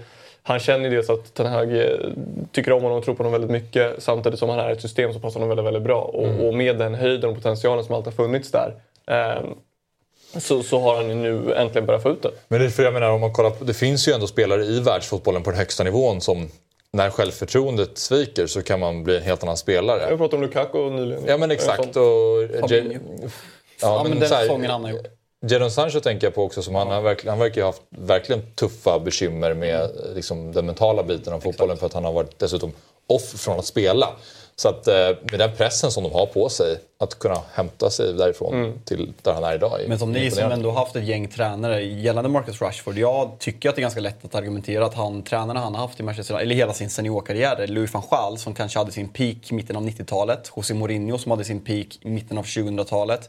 Ole Gunnar Solskär som eh, hade varit under halvan allsvenskans eh, sämsta tränare. Eller han har inte varit på övre halvan bäst tränare i allsvenskan. Det går ju att argumentera att det här är den första bra tränaren som Marcus Rashford har. Hur mycket i en offensiv position, kanske dig framförallt, hur mycket, hur mycket gör, gör en sån sak för ens egen prestation? Nej men som jag lite var inne på, det är väldigt mycket. Alltså det, du vill ju sätta dig i så många situationer som möjligt där du är så bra som möjligt. Du vill hamna, vilka situationer är jag bra i? Det finns vissa spelare som är bra i en mot en, typ Rashford. Han vill sätta sig i så många sådana situationer som möjligt. Eh, och, och har du då ett system som spelar efter dina styrkor där du sätts i så många situationer där du är så bra som möjligt, då kommer du göra det du är bäst på vilket kommer automatiskt generera att du kommer glänsa. Eh, så så det, det är ju såklart att det har enorm eh, påverkan på hans prestationer. Jag menar, de tränarna tidigare som du nämner också har väl varit väldigt fokuserade just i det defensiva, kompakta laget, kollektivet. Och det är klart att vissa spelare är, har sina styrkor i dem, men kanske inte han. Eh, och nu när han får spela en, en, en, fotboll som det är, den är tempostark men det bjuds på mycket ytor och de får ha, ha, ofta ha väldigt mycket boll eh, och de skapar mycket lägen och det är där han är som starkast. Och det är därför också han just nu syns så mycket. Mm. Eh, eh eller syns som mest. Han har, han har inte varit dålig i hela sin United-karriär, verkligen inte. Men det är just nu är han ju på toppen av den i alla fall. Men sen har hans lagkamrater också steppat upp lite grann. Ja, så kolla, typ, han spelar med Luke Shaw på kanten, mm. eller till vänster. Då, som jag tycker har varit helt otroligt. Alltså, jag kollade lite extra på honom som jag gick också ytterback. Mm. Och jag tycker mm. han är... Ja, men, eh, jag tycker han är Premier Leagues kanske bästa ytterback just ja. nu i alla fall. Eh, han är så konstig är... Luke Shaw, för han, ena säsongen är han ju bäst. Sen nästa säsong, säsong är han inte topp 20 vänsterbackar ja. i ligan. Det, han är så konstig i år. Han är ju, ja. ja. men är han ju tillbaka där uppe.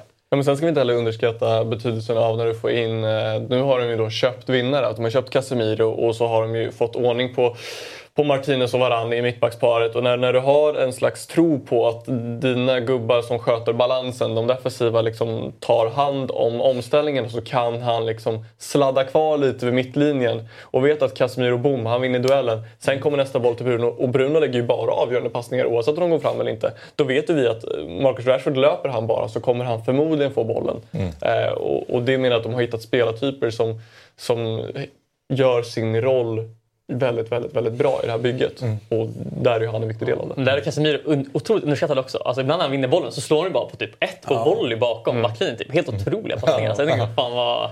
Det är kul nu att, att den breda publiken, alltså han har vunnit fem Champions League och det är inte en jävel som har hyllat honom. Så kommer han till ett mittengäng i England. Liksom. Han slog igenom 2022. här har vi, eh, När han hade liksom så 20 titlar. Här har vi stannat några gånger den här säsongen. Att alla, alla bara är helt mind-blown. det, där är, nej, det där är just nu. Han har ju varit med i världslag och grejer innan också. Ja.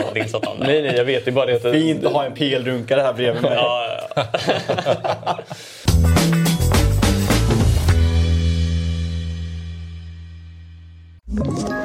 Ett poddtips från Podplay. I fallen jag aldrig glömmer djupdyker Hasse Aro i arbetet bakom några av Sveriges mest uppseendeväckande brottsutredningar.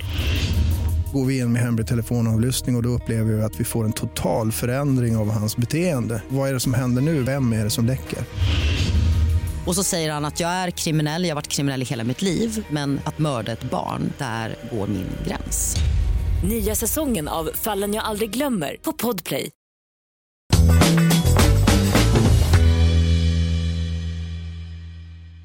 Vi ska prata lite stryktipset tänker jag. Och eh, om vi kollar på förra veckan så eh, såg det ut... Nej, här har vi då eh, veckans kupong. Jag vet inte om vi kan få upp... Eh, Hur gick det för Sabri förra veckan? Vi får upp utmaningen, ja precis. Eh, Okej, vi kollar på den här. Två Så, rätt! Nu, Va? Nu, ska vi... Två? Han har två rätt. Nu kommer vi in i den här rätt. Utmaningen är alltså eh, mellan eh, Sabri Alkemo och Myggan och nu när det är tips-SM så spelar ni för 64 rader. Det är därför det är sån asterisk där vid, eh, från och med vecka 6 och framåt. Och Sabri löste då två rätt. Jag hade för mig att det var tre. Han hade två rätt. Två. Och du kommer ihåg här, nu är det synd att han inte är här, men förra veckan. Han hånade dig. Då satt han och hånade mig för att han tyckte att jag skulle steppa upp eftersom vi har lag i tipsessen då. Mm. Och jag kan ju då säga att eh, jag läste nio rätt. Men eh, helt ärlig fråga, hur, hur löser man två rätt? alltså, om du bara kör varannan hela vägen ner, då har du några helgarderingar. Det är alltså... Men får jag bara fråga, jag bara lägger upp den här frågan, sen får ni, jag lägger ingen värdering i det. Men Liverpool 2-5 på Anfield. Vi ser att han är där. Han ser Manchester United slå ut Barcelona och säger att stämningen är 5 plus. Han har två rätt i stryket förra veckan. Har vi att göra med en fejkad eh, sjukdom? det är inte omöjligt. Nej. Han kände redan där att jag måste börja förställa rösten lite. Ja. Smart dock, ja. att börja tidigt. Men eh, så ser det ut i utmaningen i alla fall då. Och Jalkemo, du är fortfarande den som har vunnit mest eh, pengar. Men... Det eh, sjuka här är att jag sätter... ehm, Jag hade ju typ... ehm, Jag hade bara rätt på Liverpool i Premier League-matcherna. Jag satte ju typ alla rätt på Championship. Var det så? Ja. Jag hade inte ett rätt i PL. Det var Ja, men- svårt förra veckan, ska sägas. Ja, om vi tar och tittar på förra veckans kupong. Som sagt, den var svår. Det var ingen som eh, fick 13 rätt. Det var endast sex personer som, som hade 12 rätt. Eh, och utdelningen för 12 rätt landade på 374 584 kronor. En person i Värmland blev dock lite mer lyckosam än de andra för eh, den tipparen löste två rader med 12 rätt. Personen hade då lämnat in åtta stycken enkelrader där två av raderna var identiska och de två raderna träffade 12 rätt. Så, han fick ju, ja. så det var ju alltså då totalt eh, 750 835 kronor som den här personen vann. Så han hade dessutom ytterligare en rad på Man kanske 10 ska börja med enkelrader om det är så enkelt alltså. Och bara köra massa olika. Det man ska göra alltså. ja, tydligen är det så. Ehm, Men starkt jobbat av eh, den personen som löste det i alla fall. Över till eh, tips-SM då. Och eh, vi har ju våra lag. Du och jag är del av Fotbollsmorgon lördag-laget Jalkemo. Och sen så har vi det andra gänget som är Fotbollsmorgon under veckan-gänget. David Fjell, Jesper Hoffman, Myggan, Robin Berglund till exempel. Agne Jälvik också. Och här har vi då kupongen för denna lördag. Eh, Jalkemo. Vad, vad säger du om eh, den? Vad sticker ut? Vad sticker ut? Nej, men jag tycker att en match 3 tycker jag är en väldigt intressant match. Eh, Arsenal har väl haft en liten formdipp, får man väl ändå säga. Eh, jävligt viktig seger och vändningen senast mot, eh, mot Aston Villa på övertid med, eh, med Jorginhos eh, typmål och eh, Martinellis. Mot ett Leicester som man inte får någon grepp på. När Madison spelar är man bra. Man är bra offensivt. Backlinjen är katastrofalt dåligt, vilket vi såg mot United. Men i första halvlek är man ju på många sätt bättre än United och på hemmaplan är man starka. Så det är en, det är en tuff match för Arsenal. Det är därför både jag och Myggan har garderat den. Sist Leicester spelade hemma slog man Tottenham med 4-1 blev det väl? Så uh, när den här uh, Arsenals schema efter den här matchen är fenomenalt bra. Vinner man den här matchen så, uh, så sätter man sig i ett jävligt bra läge. Men det är viktigt att ta den här matchen. Jag ser, jag ser fram emot den här matchen väldigt mycket. Intressant där, match nummer fem. Eh, Everton mot Aston Villa. Gaffel på Myggan, gaffel på Jalkemo och jag har också spelat 1-2 faktiskt. Är det så? Ja. Det känns bara som att det kan hända lite vad som helst på Goodison. Ja, alltså framförallt med tanke på att Everton är så jävla dåliga. Alltså. Två av två på hemmaplan under Ja, Sean Dyche. ja, ja, nej, Två nollor. Och Aston Villa gör ju mycket mål, men de har inte vunnit så mycket matcher. Nej, ett Aston Villa som jag trodde skulle vara mycket, mycket bättre den här säsongen. Jag förväntade mig typ en placering runt 8, 8-7 där strax efter topp 6. Eh, eftersom jag tycker att de har ett väldigt bra spelarmaterial. Eh, men eh, nej, de har det kämpigt. Ja.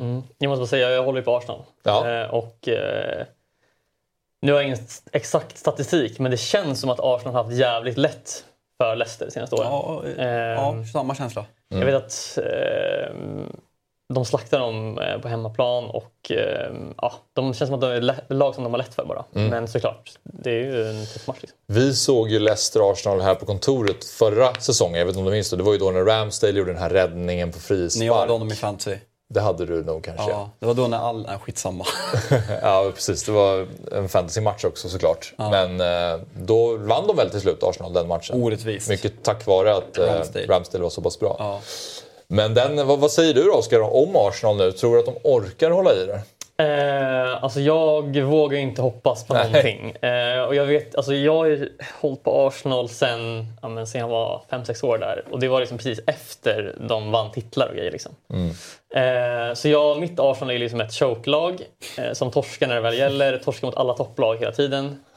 Ehm, Det är många Arsenal tror jag. ja, exakt. I alla fall eh, som är runt min ålder. Ja, precis. Eh, så ja, alltså jag är CL-plats är jag skitnöjd med. Nej, sluta. Jo, skitnöjd. skitnöjd. Inte härifrån. Nej. Alltså, Okej, från början, inte, från början, ja, från exakt. början absolut. Men du kan ju Ja. inte säga att du är nöjd med Champions League-plats nu. Men alltså, jag- Vinner inte Arsenal ligan nu så är det ju en besvikelse. Nej, man det- måste ju det är det hoppas. inte. Det Det är är klart det inte. det är. Klart det Nej, är. det är Om, man, inte. om man kommer tvåa efter den här säsongen är det klart att det är en besvikelse. Klart man är, klart man är lite besviken, men jag ser det inte som ett misslyckande av Arsenal Nej, det är klart det inte är. Det ska bara sägas också att eh, jag kollade upp det snabbt. Arsenal har vunnit fyra av de senaste fem mot Leicester. Ja. Så att, eh, rätt på det. Mm, Och, så jag är- Om vi bara återvänder till kupongen då. Oskar, vad, vad tror du om matchen? Vinner Arsenal där? Eh, ja, det tror jag. tror jag. Två. Krismötet, Leeds Southampton också intressant på förhand. Ja, vad tror du där då? Både du och Myggan har spikat Leeds. Jag tror att Leeds vinner. Jo, men ja, bevisligen. Men jag tänker mer ingående i matchen. Varför, varför väljer du att spika Jag Leeds? tycker i grund och botten att Leeds är ett bättre lag än vad Southampton är. Sen Leeds, man får inte grepp på dem. Jag tycker att de är ganska bra i dubbelmötet mot United. Sen åker man Eh, sen åker man till Goodison och man är direkt svaga i den matchen. Nu möter man ett Southampton ganska lik, liknande lag. Bättre offensivt än defensivt, vill spela med mycket frenesi, högt pressspel men man kanske inte hanterar över hela planen. Så hoppas på en väldigt underhållande, eh, fartfylld match i alla fall. Men jag, jag håller som sagt, jag ser bättre spelare i Leeds, framförallt offensivt, än vad jag gör i Southampton. Ja, Båda med nya tränare också, eller Southampton anställde ju sin interim ja. eh, fram, till, eh, fram till sommaren. Jag vet inte om Leeds tränare är klar, det är något arbets, ett arbetstillståndsstrul så jag vet inte om han kommer sitta i den här matchen, jag har faktiskt inte läst det. Det här med att du skulle spika krysset, var det i match 10? Ja, men ja, det, det, det är inte tips-SM längre, det är Nej. när vi kör det andra. Ah, okej. Okej, så i tipset som kan du göra lite vad du vill då? Ja, men ett singelkryss. Ser? Jag ser det. Birmingham Luton. Ja. Där hittar vi singelkrysset. Och så ska City då studsa tillbaka. ja, men det gör de va? De borde väl göra det va? Bompan är tuffa hemma alltså. Vad- Ja, de, de kryssade ju senast Nottingham Forest borta i ligan. Men eh, Samuel, vad säger vi? Ja, men det är klart de ska vinna den här matchen. Alltså, men vi var inne på det lite när vi pratade City Leipzig. Det är lite svårt att få, få grepp om det här City-laget. De har ju liksom såna extrema förutsättningar med, med bollinnehav och så här. Men det, det, det, det känns som det vill sig inte riktigt 2023 för dem att liksom få, få proppen ur och, och bara eh, ja, ta sönder sina motståndare som vi vet att de kan göra. Men det är, någon så här, det är något så konstigt att efter VM, då skulle Rico Lewis spela varenda match. Cancelo bänk, Walker bänk. Rico Lewis ska spela, han ska vara inverterad ytterback och kliva in på det centrala mittfältet. När det var, jag kommer inte ihåg vilka man mötte, matchen mot Tottenham, är han ju ganska svag och man känner att han kanske inte är tillräckligt bra. Sen dess har han inte spelat en minut. Ja, men han framförallt inte in. spelat en minut sen Cancelo gick till Bayern München. Det var ju, det var ju men- han han konkurrerade ut typ. Ja, men alltså Pep får för sig så sjuka saker och Rico Lewis är bara den senaste. Att, Men är det inte att han vill ha, alltså att han anpassar sitt laguttagning helt efter motståndarna? Och då, han, det känns som att han övertänker lite grann. Att han ska välja spelartyper efter vilka de möter och sådär. Och istället för att bara spela de som har bäst form eller bäst... Ja, nej, men tyvärr, jag äger ju Nathan Ake i FBL och, och, ja, och tyvärr då så hoppas jag för Citys skull att de bänkar honom en sån här match. För en sån här match ska de ju bara ösa på offensivt. Då ska de ju strunta i allt vad som heter offensiv balans. De ska ju klara av att stanna med mittback plus Ja. Rodri. Eh, och behöver ju inte Nathan Ake där. Rocky Road Castle i chatten skriver City har vunnit alla 11 möten mot Bournemouth. På tal om att ha lätt för vissa lag. Ja. Så att, eh, det kanske blir min där och tvåan. ja, precis. Vi får, jag, jag, jag tror också det. Så att jag kan säga att jag också spikat två. Ja. Så ser det ut i alla fall. Det blir eh, kul att se, jag ska inte gå in på den matchen mer, men det blir kul att se Liverpool hur de slutar tillbaka efter, eh, efter Real Madrid. För nu, är ju, nu finns det bara en sak och det är att ta Champions League-platsen och då måste man börja ja, men fortsätta den lilla miniformen man har byggt upp i ligan. Tänker, Är det så säkert att de tar en... Alltså Selhurst Park är väl inte så, så lätt att komma till? Eller? Det är en jättetuff match. Ja, Ja. Tänk att ni båda är så Sen är säkra Pallas ganska formsvaga ska sägas. Vilken är den säkraste spiken? City. På Jag kan inte Championship. Nej. du, du har ju gått igenom matcherna när du la tecknen men jag förstår att det är på förhand lättast att säga något i Premier League. Det får bli det då. Jag har faktiskt med krysset. Eh, Palace Liverpool. Ja, jag gillar Mm, det. fint. Jag gillar det. För att jag tror att Jag hade Pal- lagt Palace... ett kryss på den. Oh, det hade du gjort. Ja, jagat pengarna. Ja, det, Den gillar jag. Fin egenskap med Samuel, Liverpool-hatet. Det, är, alltså, det, det, det är inte sant. Jag, gillar, alltså, jag har ju faktiskt gillat hur Liverpool spelar fotboll väldigt mycket. Men eh, i den här matchen så tror jag ett kryss. Och eh, jag nämnde tips-SM tidigare nu då kan vi bara eh, stanna lite kort vid hur det ligger till i matchen. Vi måste steppa upp va? Efter första omgången så hade vi i Fotbollsmorgon lördag-laget 30 poäng. Fotbollsmorgon hade 32 poäng. Och den här omgången, som sagt, jag bidrog med 9 rätt. 9, ja, det, det hjälpte tydligen inte så mycket för vi fick 25 och de 26. Så att eh, just nu har ju de 58 poäng och vi 55. De leder med 3 poäng. Har man någon så här, eh, det, det, Man får ju räkna bort Man tar ju bort den Har- sämsta har- raden. Så att Sabris två poäng, eller Ja, två har rätt, någon- då har skickar vi ju... Är det sex omgångar i, i tips-SM? Ja. Har man någon möjlighet att typ byta spelare efter tre omgångar? Hur funkar det där? Att man har Skicka ett Sabri tänker du? Ja, exakt. Ja, nej, men det kanske vi skulle behöva göra. Ja. Har inte bidragit så mycket. Nej. Så vi, får, vi, vi får kolla upp det, om det går. Ja. Eh, Men det var skönt i alla fall att få sätta dit honom lite. Vi har eh, en del andelsspel också som man kan rygga med lite större system. Och gå in då på dobb.one stryktipset eller använd QR-koden som ni ser i bild för att hitta till våra olika andelsspel. Jag läste där att, eh, jag tror vi själva skrev någonting om att eh, Jesper har några andelar kvar från 85 kronor. Dessutom så är det jackpot 16 miljoner kronor på dagens kupong och det är eh, den drar igång 15.59 som vanligt, Stryktipset. Stryktipset är eh, också en produkt från eh, Svenska Spel, Sport och Casino AB, åldersgräns 18 år och har du problem med spel så finns stödlinjen.se.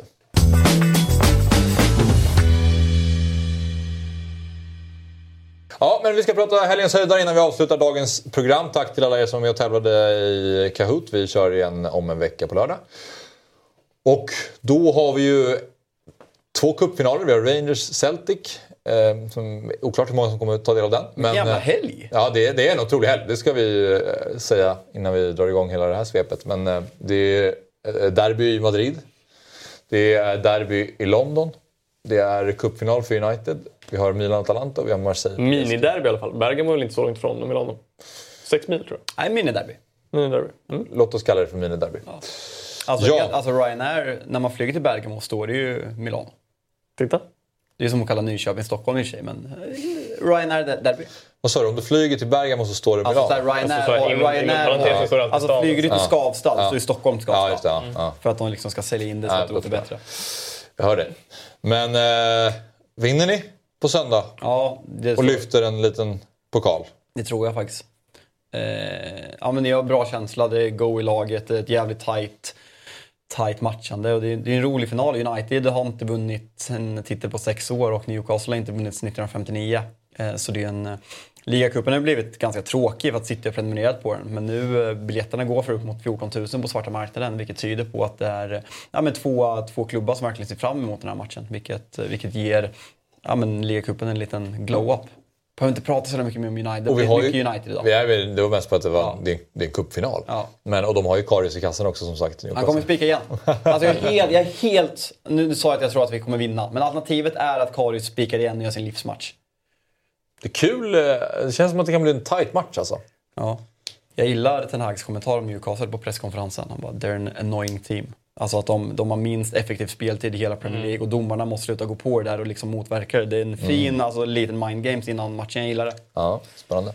Ja, när Arsenal mötte Newcastle då var de ju vidriga. Alltså. Ja, det var de ju är bollen ute i spel hela tiden. Och det var... Men de är jobbiga att möta alltså. Newcastle, är det Premier Leagues Marocko? Ja, men det, det är det som är lite konstigt med Howe. För när han var i Bournemouth var han ja, men en brittisk tränare som spelar en ganska underhållande, modern internationell fotboll. Men nu har han ju... De har ju bra lag, på, eller bra spelare på många sätt, men det är defensiven som har varit ramstark och gjort att de har gjort den säsongen de har gjort. Så, um, men nu en vinst senaste sju i ligan, så det är en ganska formsvagt lag. Sen får de ju tillbaka grabben där uppe. Gimareis.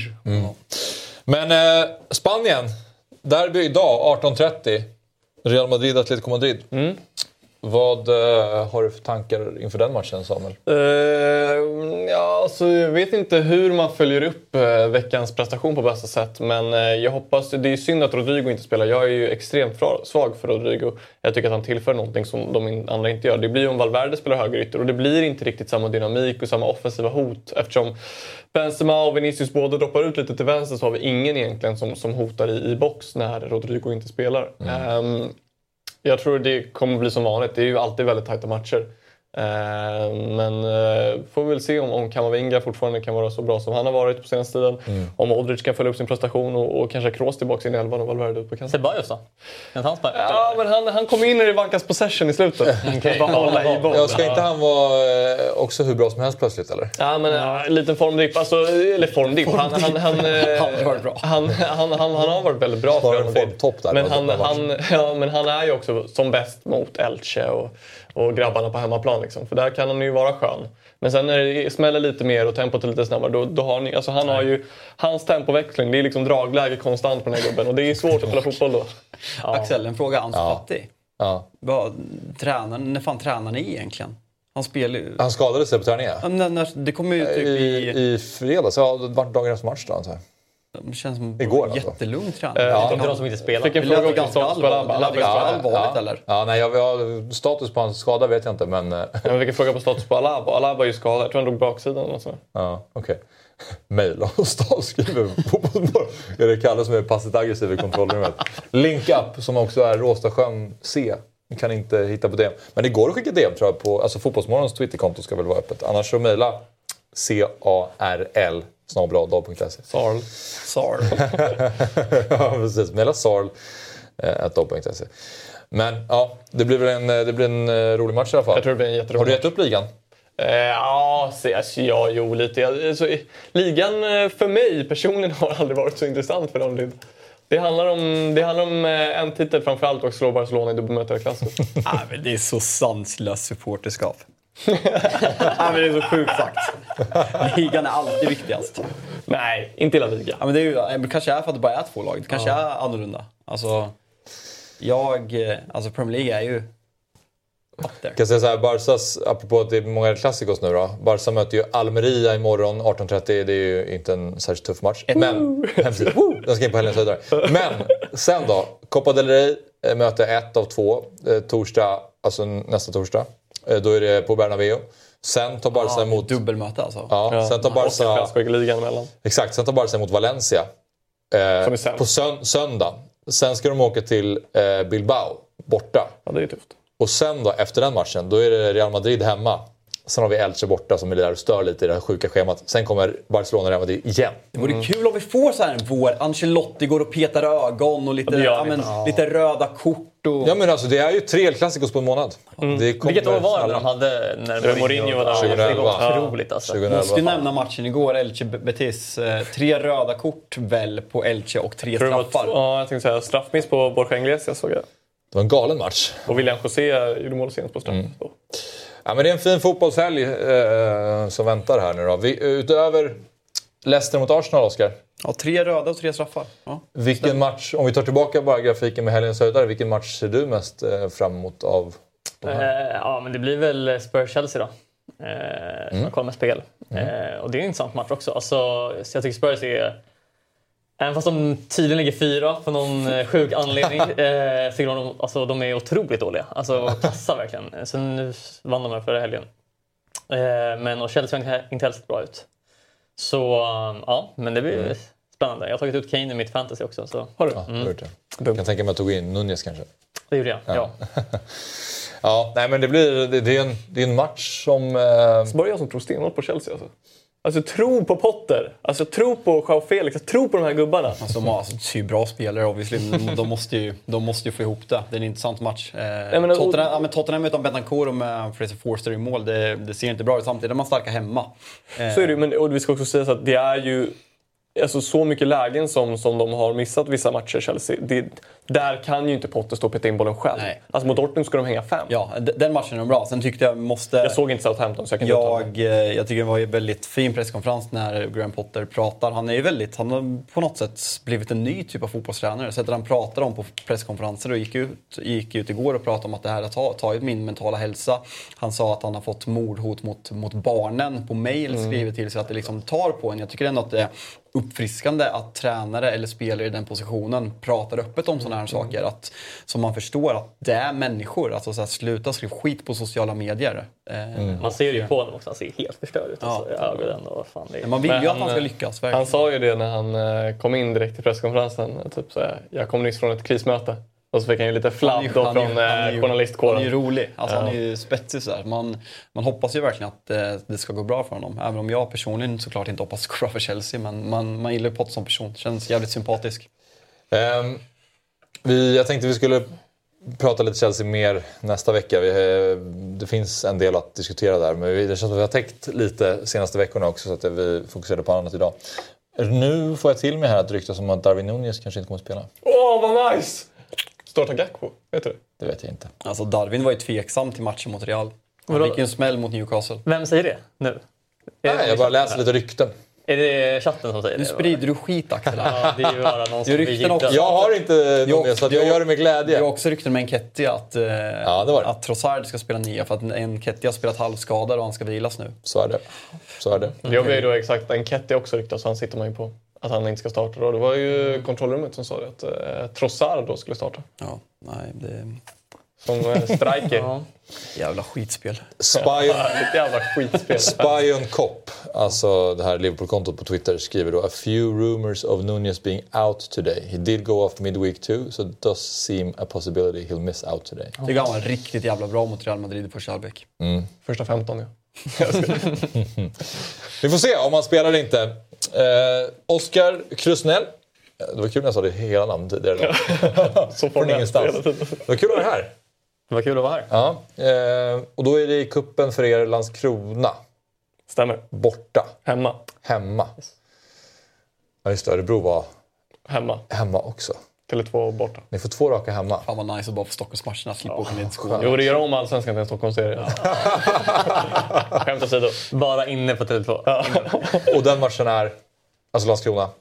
Nej, vilken tid? Mm, Ja, na, alltså, 17.30 på söndag imorgon. Kommer 17.30. inte kolla. Det är okej. vad, Jag kommer ju vara där. vad, vad krockade med er? Det är Eh, cupfinal. Ja, ja, just det. Ja, då kan jag förstå. Dubbelskärm. Dubbelskärmen. Dubbelskärm. Det hade varit kul om du i Big Sixen med Hoffman säger jag såg faktiskt inte matchen. Det var på BP Landskrona. ja, precis. Jag kan fixa biljett om du...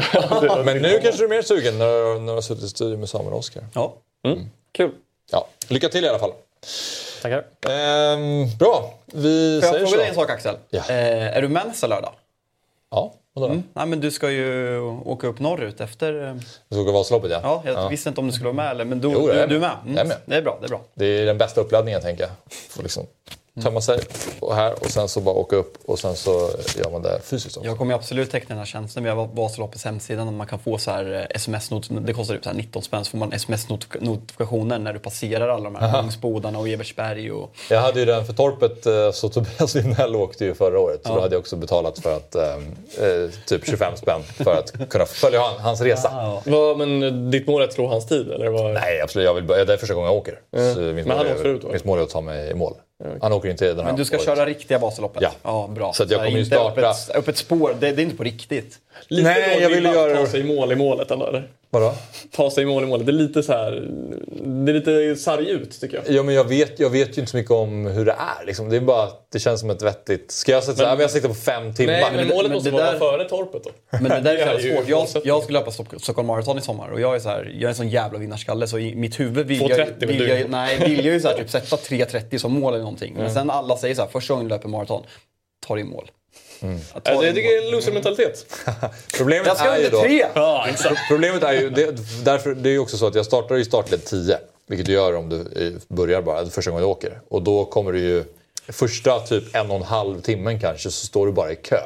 Och väntar på att få komma fram. Mycket uppför i Så början också. ti- tiden första gången man åker är ju svår att få bra. Du måste liksom jobba upp Fan, tänk om vi hade sagt det imorgon. Bara, vi ska bara klara 90 mil. Bara, Mål- Målet är att ta sig igenom och, mitt han, han sitter här och klagar på fotbollsspelare som kör sarg ut och är tråkiga. Nu, ge oss en tid! Otroligt svar. Men hur känns det inför Landskrona? Men målet att ta sig igenom 90 minuter. det ska man inte liksom, lämna VO.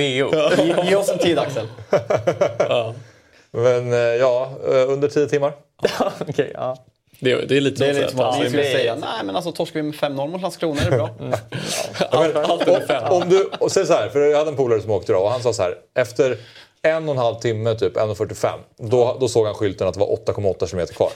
för att du får bara, för det är ju 9 mil liksom. Så då hade han åkt 2 km och då, då såg du ju bara... Kör man lurar eller? Kör du hörlurar? Nej, det kan man göra. Men jag tänker att jag ska göra det på riktigt. Ja. Så, här, så det är därför jag vill starta längst bak. Jag vill känna hur jobbigt det är att bara stå frustrerad. Stavarna ska gå av. Eh, inga lurar. Så att jag gör det ordentligt. Och då ska man ha en jävla tid på typ 11 timmar. Kan du lova mig- Repet ska vara Kan, nära. kan du lova mig en sak? Kommer du ihåg eh, OS i Turin när Björn Lind vinner både sprinten och eh, sprintstafetten? När han kör den här Långsökta-referensen. äh, går, i mål på en skida och kör upp den andra skidan i luften. Kan du inte göra, googla Björn Lind när han går i mål i, eh, vart fan är det, i Vancouver? Nej, i Turin. Så kör du den. Jag vill att passera mållinjen på det sättet. Just det, just det. Jag kommer inte ihåg det, jag försökte bara tänka. Men, ja. Eh, ja, jag får i alla fall lite lyckönskningar där. Och Jörgen gå Brink. för segern!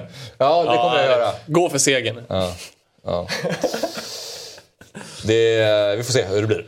Men eh, återigen då. lycka till mot Landskrona i alla fall. Vi ska ta oss igenom. Och eh, det blir kul att se hela inslaget också från Manchester.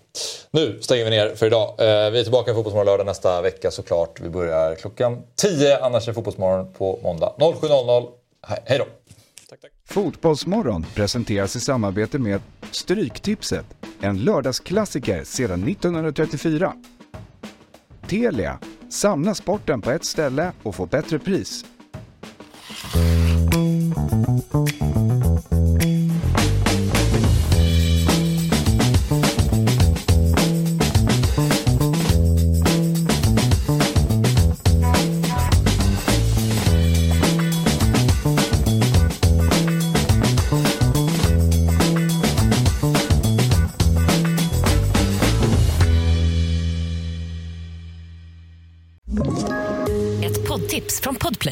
I podden Något Kaiko garanterar östgötarna Brutti och jag, Davva, dig en stor dos skratt. Där följer jag pladask för köttätandet igen. Man är lite som en jävla vampyr. Man har fått lite blodsmak och då måste man ha mer.